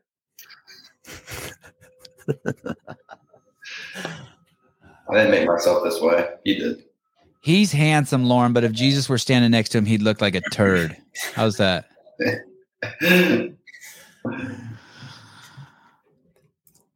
Jayson, I don't think um, we've touched on either event one or six yet. In both events, I thought that there was a lot of potential in these events, but ultimately it just came down to one of the several implements. In the first workout, I think you and I might have talked about it, that the rope climbs, and especially the back half of the rope climbs, ended up being the crux of the entire workout. And then in the sixth event, which I thought was a really cool event in its design. It was really, I think it was really about this either the second set of ring muscle ups or handstand push ups, depending on which one of those things you're better at. And it kind of took away from the fact that, like, you know, box step ups with a sandbag on your back or a, a, you know a farmer's carry with some you know moderate weight implements, or in the first workout, you know, running up a hill with a ruck and a sandbag. Like those are good tests, and those are things that should be tested. But I feel like they were negligible relative to what uh, how the workout was designed. Did you have that experience? Yeah, I did. I knew that they were like that wasn't the workout. It was just kind of like in there to be in there. Um, like more just to fatigue you, get your heart rate up. But it was definitely that middle pack of work that was the workout. So Yeah, it was kind of uh, you know, I don't know, I don't know necessarily what the solution is there, but I just felt like you know I actually did that chipper workout and I felt like those like the sandbag step ups were a good challenge, but ultimately they didn't matter because Yeah. there was so much volume of gymnastics centered in the middle. Right. Did that carry matter at all? No, no. Um, I thought it did a little bit. It fatigued your grip because the it was so thick. The grip was so thick, um, and it just gets your heart rate up. And so, like, you do 15 ring muscle ups, you pick that thing up, you walk 100 plus yards, and your grip is your forearms are blown, your heart rate's higher, and and it's all about who wants to jump up first foot to the ring. Do, um, do you feel like you manage the sets of muscle ups differently, better, more strategically than you did when they, when there were big sets like that at the games? Yeah, I did six five four on both sets of fifteen, and I did uh, six sets of no five sets of six on this um, handstand push-ups, and I'd do six. I'd come down, like shake it out for like four or five seconds. Do another set of six. Dude, I executed that that the workout exactly how I should have. Like the 14th is just well. Like it was deserved. Like I shouldn't have been any higher or further back. Like it just is what it is. That I'm just not the the best at that that workout. But you, but I would consider you one of the better rowers in the field. And when I look here, like like you, you must have known getting on that rower that there were some guys you could potentially close the gap on. Yeah, they were they were just too far ahead by a few calories. Were you? I mean, were you were you hurting on that row? Were you going for it? Were you trying to catch them? Yeah. I mean, I knew that going into that workout, Alex Caron and Chandler Smith and Travis Mayer were the three people people behind me. And they were the three people on the rower in front of me. And I was like, dude, I if I can just beat these guys, like I'm going to get more points than all of them. Um, which I was in fifth. And so like if I can just get more, like separate more, that would be so ideal and they all beat me by like a few seconds. Yep. Travis seven seconds. Caron five seconds. And who was the other guy? who said Cole. Chandler, Oh, Chandler got you by what 11 seconds, 12, 10 seconds. Yeah, Yeah. man, it was close. And uh, Chase Ingraham was talking about it on the broadcast. He's like, if you can position yourself somehow so you don't have to race this row, like that goes a long way. And you just you found yourself in the exact opposite situation where the Yeah. guys you needed to beat were right there in front of you, like like that dangling carrot, and you're trying to chase them. So I got off the handstand push-ups, and as soon as I got off, the or the the we were doing step-ups. I had like five step-ups left, and they were all getting on the rower, and so I knew that they were going to be like like maybe eight calories ahead, and it was just going to be a bloodbath. And they ended up beating me by a little bit. But yeah, I executed that workout exactly how we wanted. Um, We ring muscles felt really good. we wanted. We wanted. He keeps saying that we, we, we. Keeps saying that way. What am, I, what am I supposed to say? Hey, oh, uh, um, was it all? Was there a spot where all the usual suspects were hanging out? Like, did you see everyone back there? What you say? Did, was there a spot where all the usual suspects were hanging out? Like, did you see Adam Neiffer, Matt O'Keefe, Ben Bergeron, Max El-Hag, like just like all the coaches? Like, was there a spot like because in, in the live feed I didn't see any of them. Was there a spot like a warm up area where all those dudes were like hanging out and Yeah, we had a warm up, warm up area that we were all at. And, and all at. and Jake was down there with you? Yeah. And they had all the gear. Did they? Did they have the um the the two hundred and fifty pound bag Yeah. in the warm up area? They did. have you lifted a 250 pound bag before this weekend? Did did you did you feel like you adapted to it quickly, or or was it a, a challenge for you and something you'd like to get more practice with? I think I picked it up pretty well. I mean, I only had to do it once in, in practice. oh man, you're a good um, dude, Hopper. in practice, it was it went pretty well. Hey, is it lighter out there during the event because of that adrenaline, or is it heavier, like than than in the back? Sevan, tell me about your pedestal thought. It's so much lighter. When in the comp, it's lighter. Yeah. Because it's weird. Okay, I'll tell him pedestal thought because it's weird because I, used to I used to train with a hundred pound D ball all the time. I still have it. I don't train with it now. It's just a stool in my garage. But I used to train with it all the fucking time, and I was fucking good at it. I could just mash that thing, and uh, for shitloads of reps. And then one day I was I think it was at the games or something, and they had 150 pound D balls, and I went over to pick it up, and it was like in, unmovable to me. I was like, what the fuck? This thing might as well be a thousand pounds. And so it's kind of, it, it is. Do you think you could pick up a 300 pound bag and do that with a 300 pound bag? Like, does there, where, does there become a point where you just all like, is it just like one pound and all of a sudden you'd be stopped and you'd be like, what the fuck is this? No, 300 may be like the limit. I think I could, if I had to do, like, if you put like some money. Like if it fell on your wife, you'd pick it up. What? Like if a 300 pound bag fell, like you said, if I had to. So I just imagine if a 300 pound bag fell on your wife, you'd pick it up because you just had to. Yeah, yeah, sure. Sorry, honey. I didn't mean to drop that on you. Let me get that. I wonder, like in the testing of that workout, you know, because Rogue can manufacture whatever they want. If they have bags that are 220, 240, 250, 270, 290, and they have someone test it with these different things to find out what the limit is or what they how they want it to feel. Yeah, Rich said he did that thing three times, didn't he? But with, I wonder if he did it with different size sandbags or if he just, you know, Sure. tested it with different reps counts or something like that. Yeah. Oh, Rich. Rich said he tested that workout three times. Pretty sure he told you that. Oh, me? He told me that. I, I- I think so. I mean, I wasn't on that podcast, but I think that's where he talked about it with you. You don't listen, Storm. What'd you say? You don't listen. Can't hear you. Um, I was thinking that the the no no because I asked him about the set the the work. I asked him about the final workout, and he said no, he can't tell me about it. And I said, "Is there a dumbbell snatch in it?" And he's like, he was just really stoic. That was actually a good impersonation of it. Um, uh, Jayson. Um, so I was, I was, I'm, when I look at that pedestal, I was thinking that uh, it was beautiful. Like I was kind of like stunned by it. I was looking at that, um, just the way it's shaped, and they had that steel platform that like holds it down, and then there's the piece of wood that comes up, and it's just milled or whatever, perfectly. It's smooth. It says Rogue on it, but on the top they put that steel plate. And I think that steel plate was a fuck up. What they really needed to do is have no steel top and either a bigger log or something because to have uh, because when people were picking the bag up, it would get stuck underneath the table, right? To whereas the original strongman, it was just a pedestal that they would set the rock on or set the bag on, and I think that's the way they should have done it. That way, that table wouldn't have interfered with some people's movement. And it's basically what fucking killed Annie, uh, as I recall correctly. So when you talk to when you talk to Bill, have him fix that, okay? Well, and, well, but but here's the thing. That's exactly the thing I was talking about. Is if she'd have a second chance to do it, because once she put it down and picked it back up, she moved. She realized, oh, this thing's in my way. She picked it up and moved it over that ledge easily.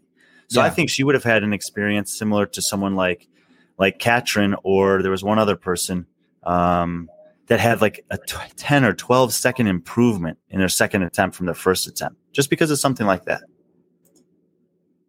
Uh, Chris, I think Kristin Holte was the other one. Yeah, Kristin Holte went from a minute and eleven seconds all the way down to fifty-eight seconds in her second second run through. he's not listening to you. He's reading comments. Look at his eyes. Someone's He-. I was. Yeah, you're right. That is true. Someone is listening, Brian. That is true. Um, Kristin Holte heard you say her name. She's like, "Huh? Did someone say my name for the first time in ten years?" Huh? Um, uh, uh, d- d- and, she, and she deserves more. That's not a dig at her. That's a dig at all of us idiots. Um, D- Deanna, Dina, D- Dina, D- Miss McCarthy. Um, what happened when he missed the snatch on that?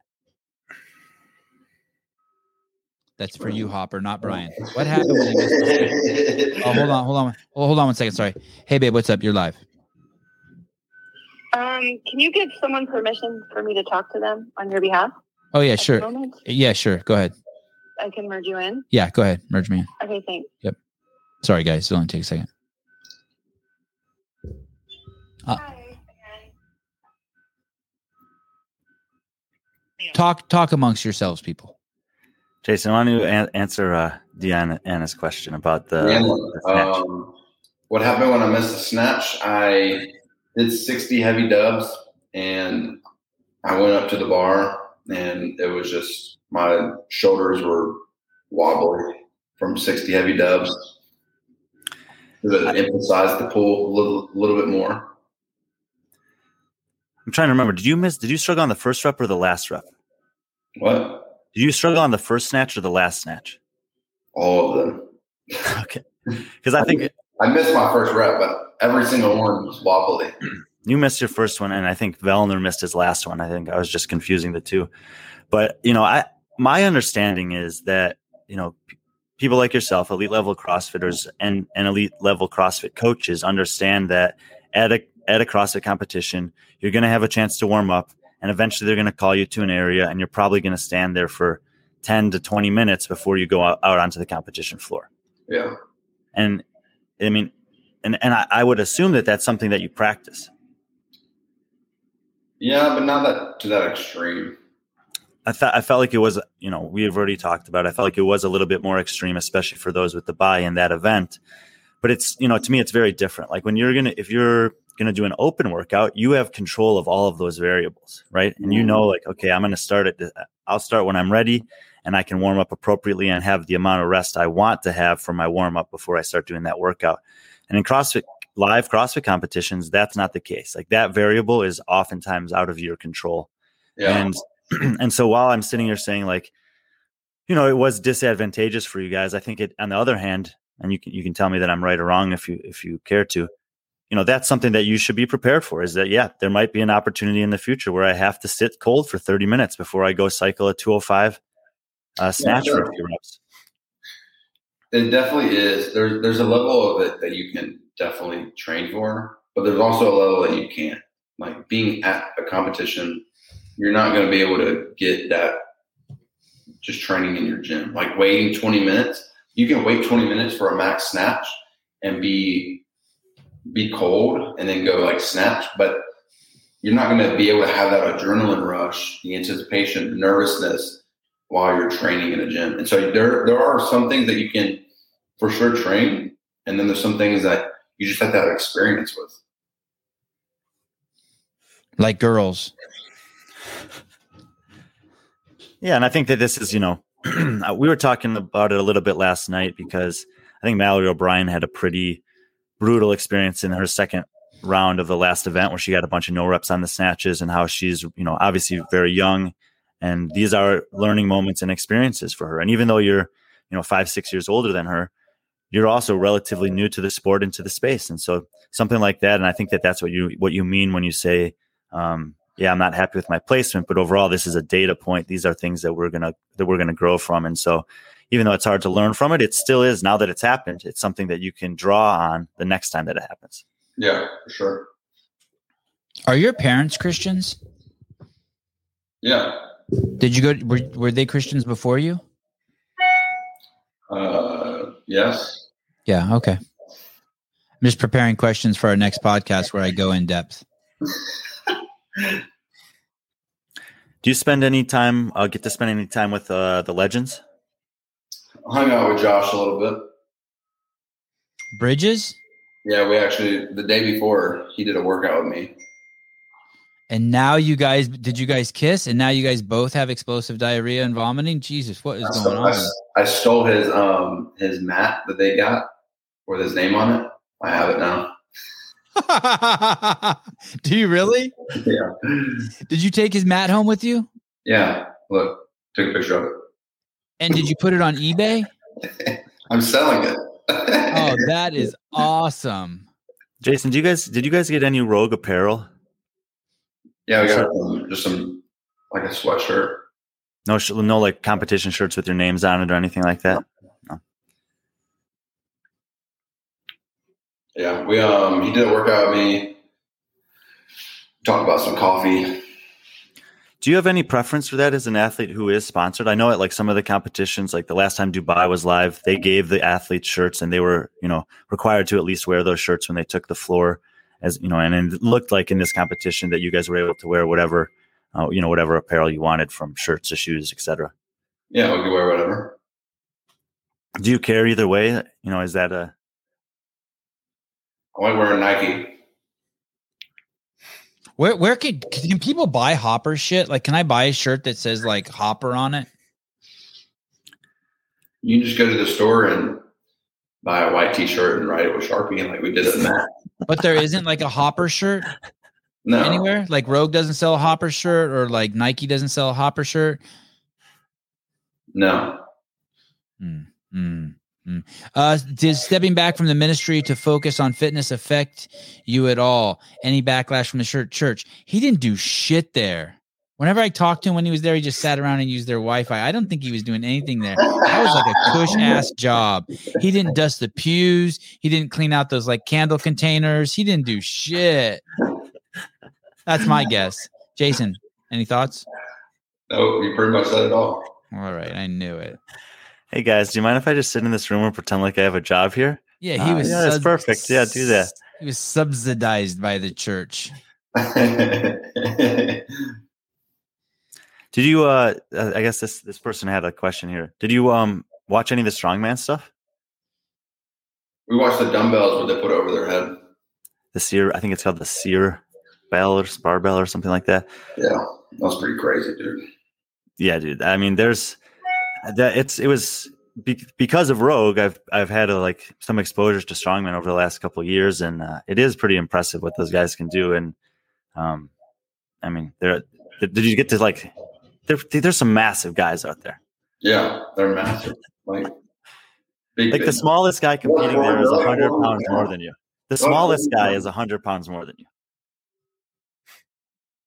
You know this crazy dude? They are the nicest people out of all those guys. Like the There's most so- intimidating looking guys, just big teddy bears, though. They are so much nicer than all the CrossFitters, and like those, some of those dudes are like the nicest people you'll ever meet.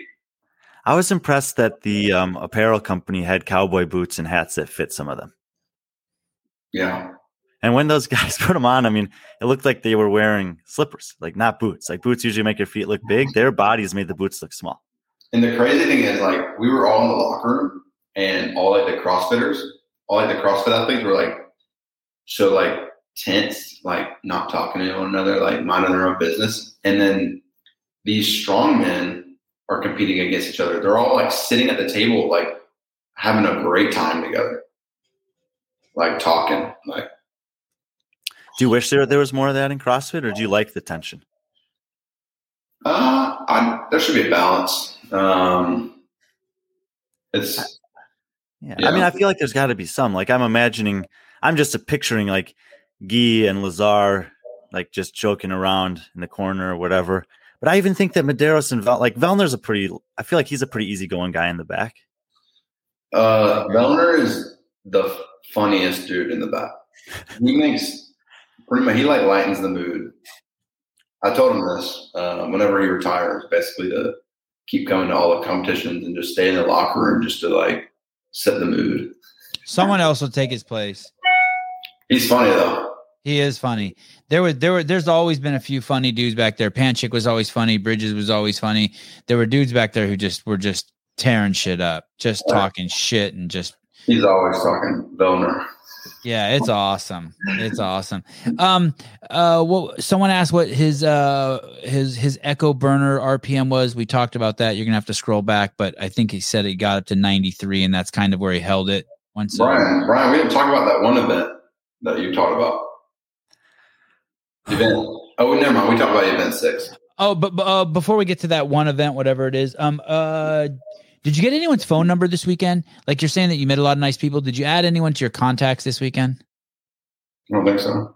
Nah, so it wasn't that good of an event. You don't got like Brian Shaw's number. You can't like call him right now and see if you can get him on my podcast. No. Oh, fuck. Did you talk to Bill? Did you talk to Bill and Katie at all? I met Bill.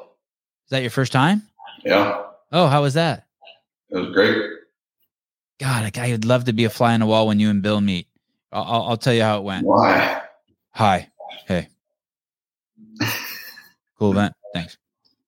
I like the hill. Mhm. Mhm. It wasn't like that. He was talking to O'Keefe. I just shook his hand. Let me tell you something. Bill is a man of less than few words, Well, and you only know, and you only know yes and no. So it's like, fuck. He's like, mm. you're like yes. He's like, mm. you're like no.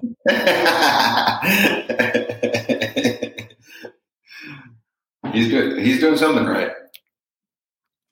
Uh, love the podcast here from Chile. Thank you, Sevan, for all the dedication. Have you thought about having Tony Budding on? I have not. I have not talked to Tony in forever. That would be interesting. I've thought about um, or I, I I should maybe even just reach out and say hi. I think I should start just by saying hi to Tony before I start like thinking about having him on the podcast. We it, our relationship was could be tense at times. Maybe that can be another cathartic healing for you. true. It could be.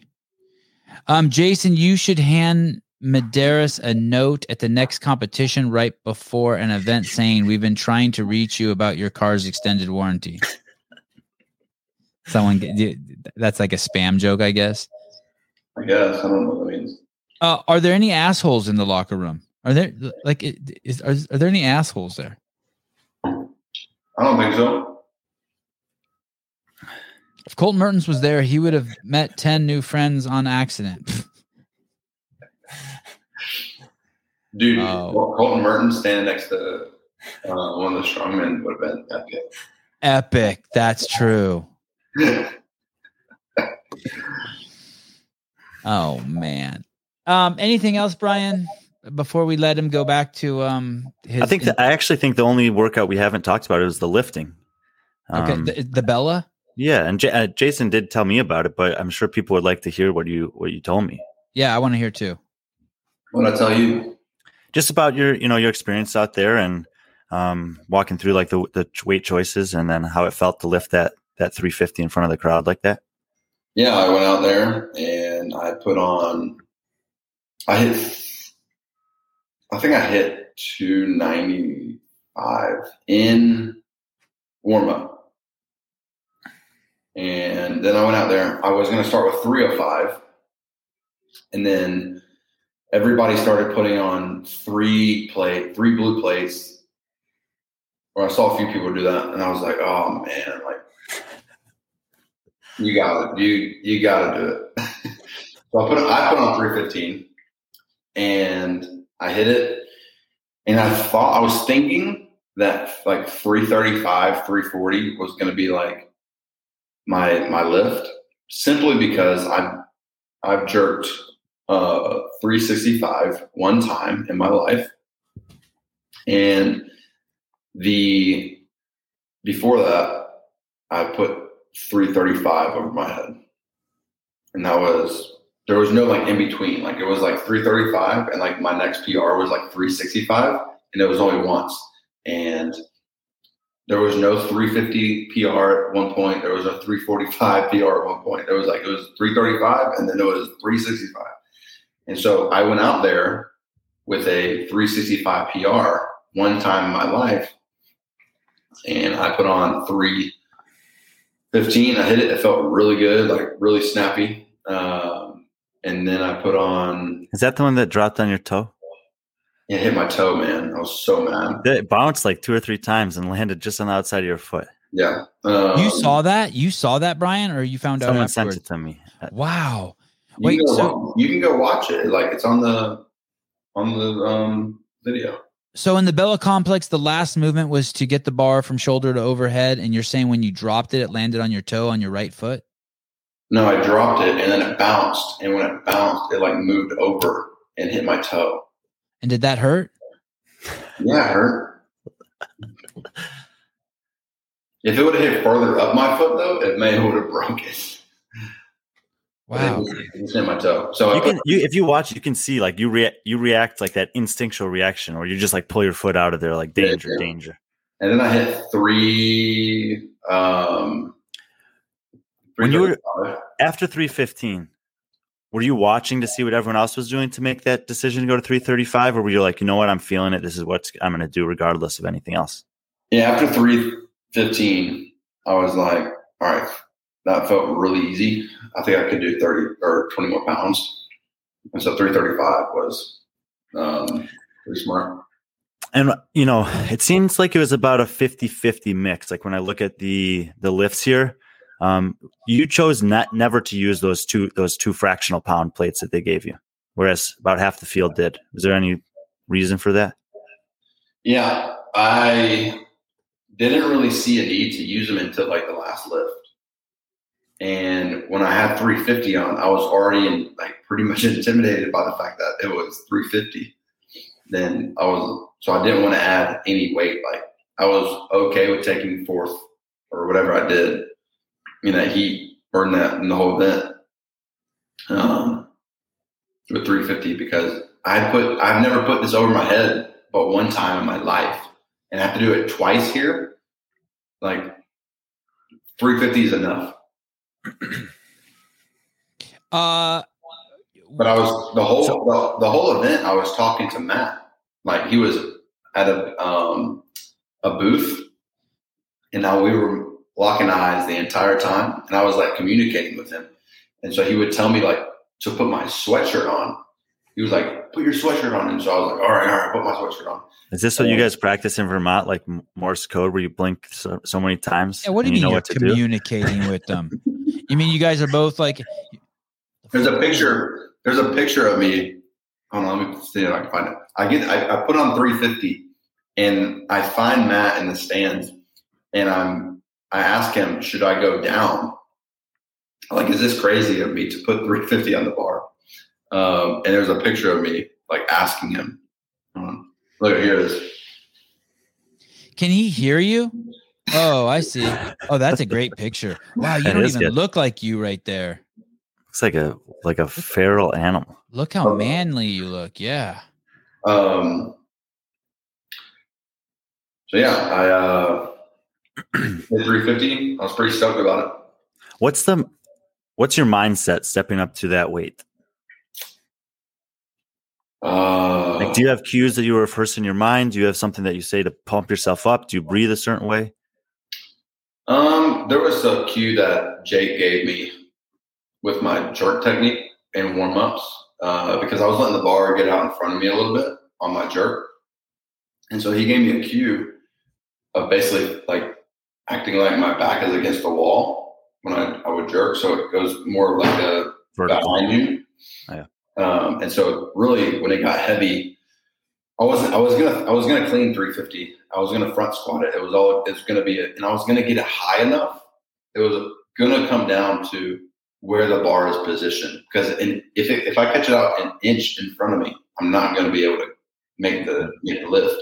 And so all I was thinking about was making sure my back was like against the wall and it helped.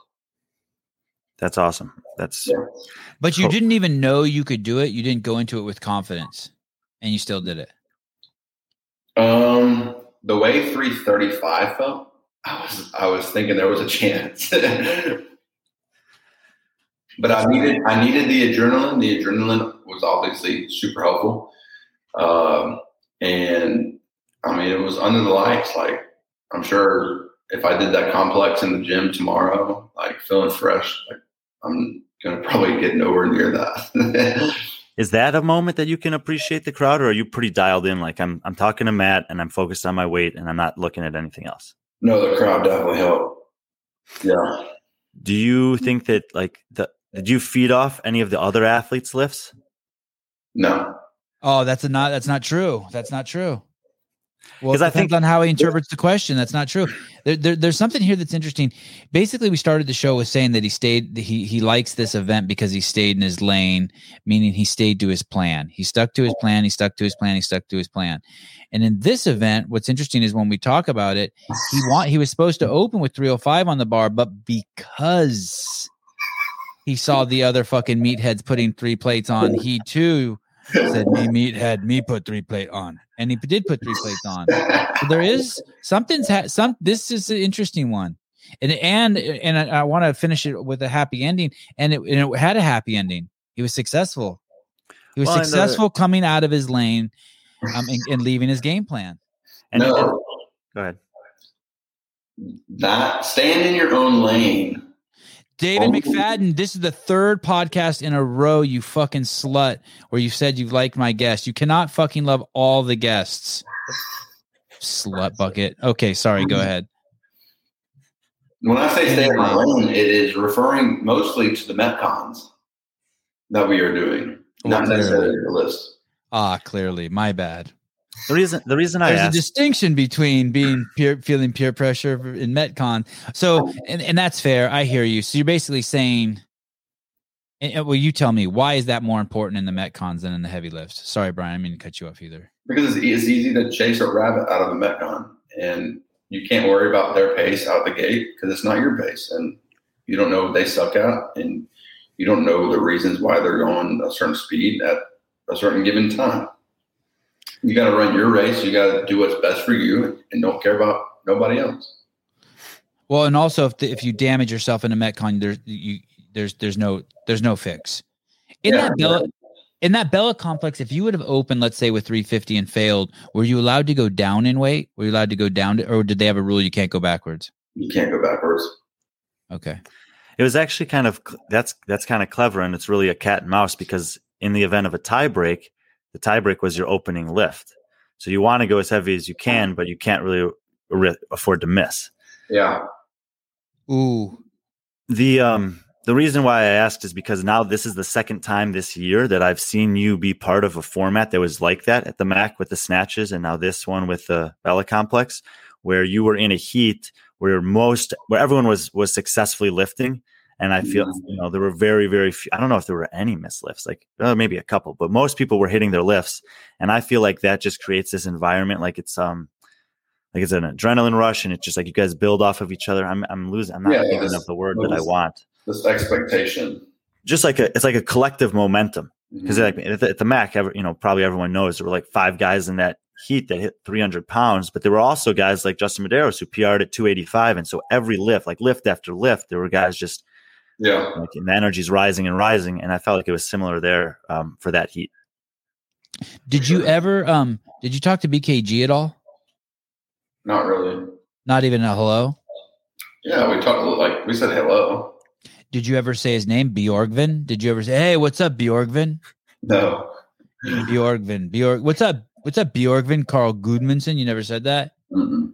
Bjorgvin, good to see you, dude. Looking buff. Nothing. No, dude. You got to say his name every time you say, see him. Bjorgvin. If you don't, you'll forget it and never be able to say it. we were doing the we were doing the ring muscle ups though, and he was in like two lanes next to me, and he. So I was talking to Jeffrey Adler, Adler, Adler, Adler, Adler. oh, Uh, you're never. If you can't say Jeffrey Adler, you're never going to be able to say Bjorgvin Karl Gudmundsson. You're Adler. fucked. um, and we were in the warm up, and we were talking about like I was like, "Hey, dude, like you're the only one I'm worried about," and Jeffrey was like. You should be worried about the person, the people behind me, because BKG is like really good at chippers. Um, and so I was like, okay, well, now I'm worried about BKG. And we get out there, and he's like moving through, like, I knew I was on my step ups, and he's like on the ring muscle ups. And I get to the ring muscle ups, and he's like deep into a set. I don't know what number he's at, but he's like, he's been on the ring muscle ups for like a long time. And I'm doing my ring muscle ups. And after like a good like like a couple minutes of me doing ring muscle ups, I look to my left and he's still there. And I'm like, oh my goodness, he blew up. Like this is my chance to like, I'm gonna beat BKG in this workout. And then I get done. I'm, I have I get done with my last set, and he gets on this the freaking. He starts doing handstand push-ups. And I'm like, he freaking lapped me. he finished his last set of ring muscle ups before I finished my first. It well, this was, I mean, the Dude, was that's this- a great story. Hopper, you need to tell more stories. We're fucking an hour and 53 minutes into the podcast. No one's even going to hear that one. That's the best thing you said the whole podcast. You didn't tell me. About, you didn't tell me about stories. Huh. All right, I'll tell you another story. No, I don't have any of those stories. it's too late. Nah, B, I mean, look, that workout has BKG written all over it. He cru- like he crushed the chipper in the in online last year in Rogue, and he crushed this one. He was over a minute faster than the next guy in your heat on that workout. Caleb, an hour and 53 minutes. Cut that clip, Caleb. Get that clip. I'll tell you what though, on the on the concept two, I was I wasn't as nervous on the Concept2, but one thing I did do to like calm my nerves was like, hey, remind myself like, hey, like I walked, I ran out there.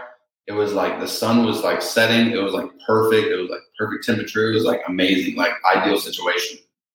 And before competition, like a couple minutes before, I was like trying to calm my nerves. Like you're talking to yourself. You're like you're trying to get in that that that mindset. And I kept telling myself like, Jayson, enjoy this workout. Like enjoy it. Like look where you're at. Look where you're at. And then I started telling myself, dude, you're working out next to Pat Vellner. Enjoy this moment. Like this is a dream come true. and the entire time I'm, I was skiing, I was like, dude, I'm actually working out next to Patrick Vellner the entire time. Um, and, And he, and he and he's going to be dead soon. It's like going to an Eric Clapton concert. Mhm. Good, I like that. I'm working out next to Vellner. He's and he's going to be dead soon. So like, it's good. I like that. yeah. Old dog. Uh, a couple couple uh, important important competition questions for you. Um, do you know like there's some there's sometimes when you have to hold in a fart, like you go somewhere and like this is not the place to fart. Yeah. Um, but what about if you're out there in the game? If you're out there on the floor in the games, that is, like you don't hold in a fart there. You just let it fly. You don't give a fuck, right?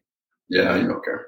Like judges next to you, who cares? Like you got to get that. Like you have to be like you can't be like worried about holding in a fart. Do you think the judges are worried? They're like, "Fuck, I don't want to fart right now and mess this guy's workout up." You ever heard a judge fart Yeah. next to you? No. Do you have a? Uh, Have you- have y'all have y'all um, had Travis or um, Pat on the podcast? Travis Mayer? Yeah. Only a thousand times. No, you like, said you haven't had him on a thousand times. We should get him. It's been a while. We got to get Travis back on. Travis Mayer? since the road. No, we had him on right before. We had him on the day the Rogue started, like from his hotel room or some shit, didn't we? Yes. Yeah, I wasn't on for that one, but that was just that was Oh. a short one, right? Yeah, we need to have him back on. He should be a regular. Why? What? And who was the other person you asked? Travis or who? Patrick. I was so when I do. Oh yeah, we had Patrick on mid. Patrick. Patrick was nice enough. He and he beat you by the way in this competition, and he beat you at the games by the way. In case you didn't know, and he also did come on um at ten o'clock at night in the middle of the competition to give some love to the Sevan podcast. So go ahead. What were you gonna say, Jayson? You should ask them about me grunting on the GHD med ball workout. Did he say anything to you about it? Like, hey, dude, pipe down. Like in the middle of the workout, pipe down over there. no, I was like grunting. I, I don't know why, but I was like every rep. I was like, and Patrick told me that every time, like he had his eye, he he closed his eyes because the sun was in front of him, and so whenever he heard me grunting, he was able to know how far ahead he was. so the first round, he was like, "Oh, I'm two two reps ahead of you because I." I I just started hearing him grunting, and like it got further back and further back as he got further ahead of me in the workout. It's, yeah, on like the last round, he was like, he didn't hear they were grunting until like 14 med balls in. He was like, all right, I'm 14, 14 reps ahead of Hopper. A- another great story at a, at an hour and 57 in. Um, were the judges more lenient at the Rogue Invitational than the CrossFit Games? Because as a fan, it did seem that way. yeah, I think so. I mean, I don't. Shit, that was easy. I didn't get I didn't get no repped a whole lot at either competition. So I wonder what they say to the judges at the Rogue Invitational. Like, hey, be cool, man. D- d- judge the person like it's your mom.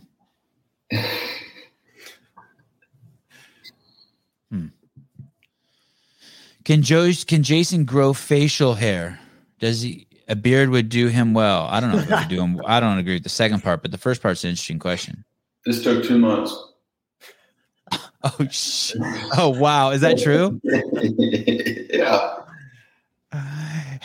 Uh, uh, the the uh, Will uh, Brands Brandstetter says tell Sousa to edit out the first hour and a half. Uh Jayson, have you ever thought about getting a mental coach? Dude, that's Matt. That's what Matt is. Not on some woo-woo shit, but it sounds like you get in your head a lot. Nah. How dare you, Ryan? How dare you? I got that. I think he said I think he said it it sounds like you get a lot of head. I think that's what he meant. That's a typo. I got that book. You remember? Oh yeah. What, oh, the Bible, that one. no. Well, that too, but no. Um, Pat was on the day. Uh, he was on the on the day of the Rogue, and Pat was battling sinus issues. Yeah, Pat was battling sinus issues.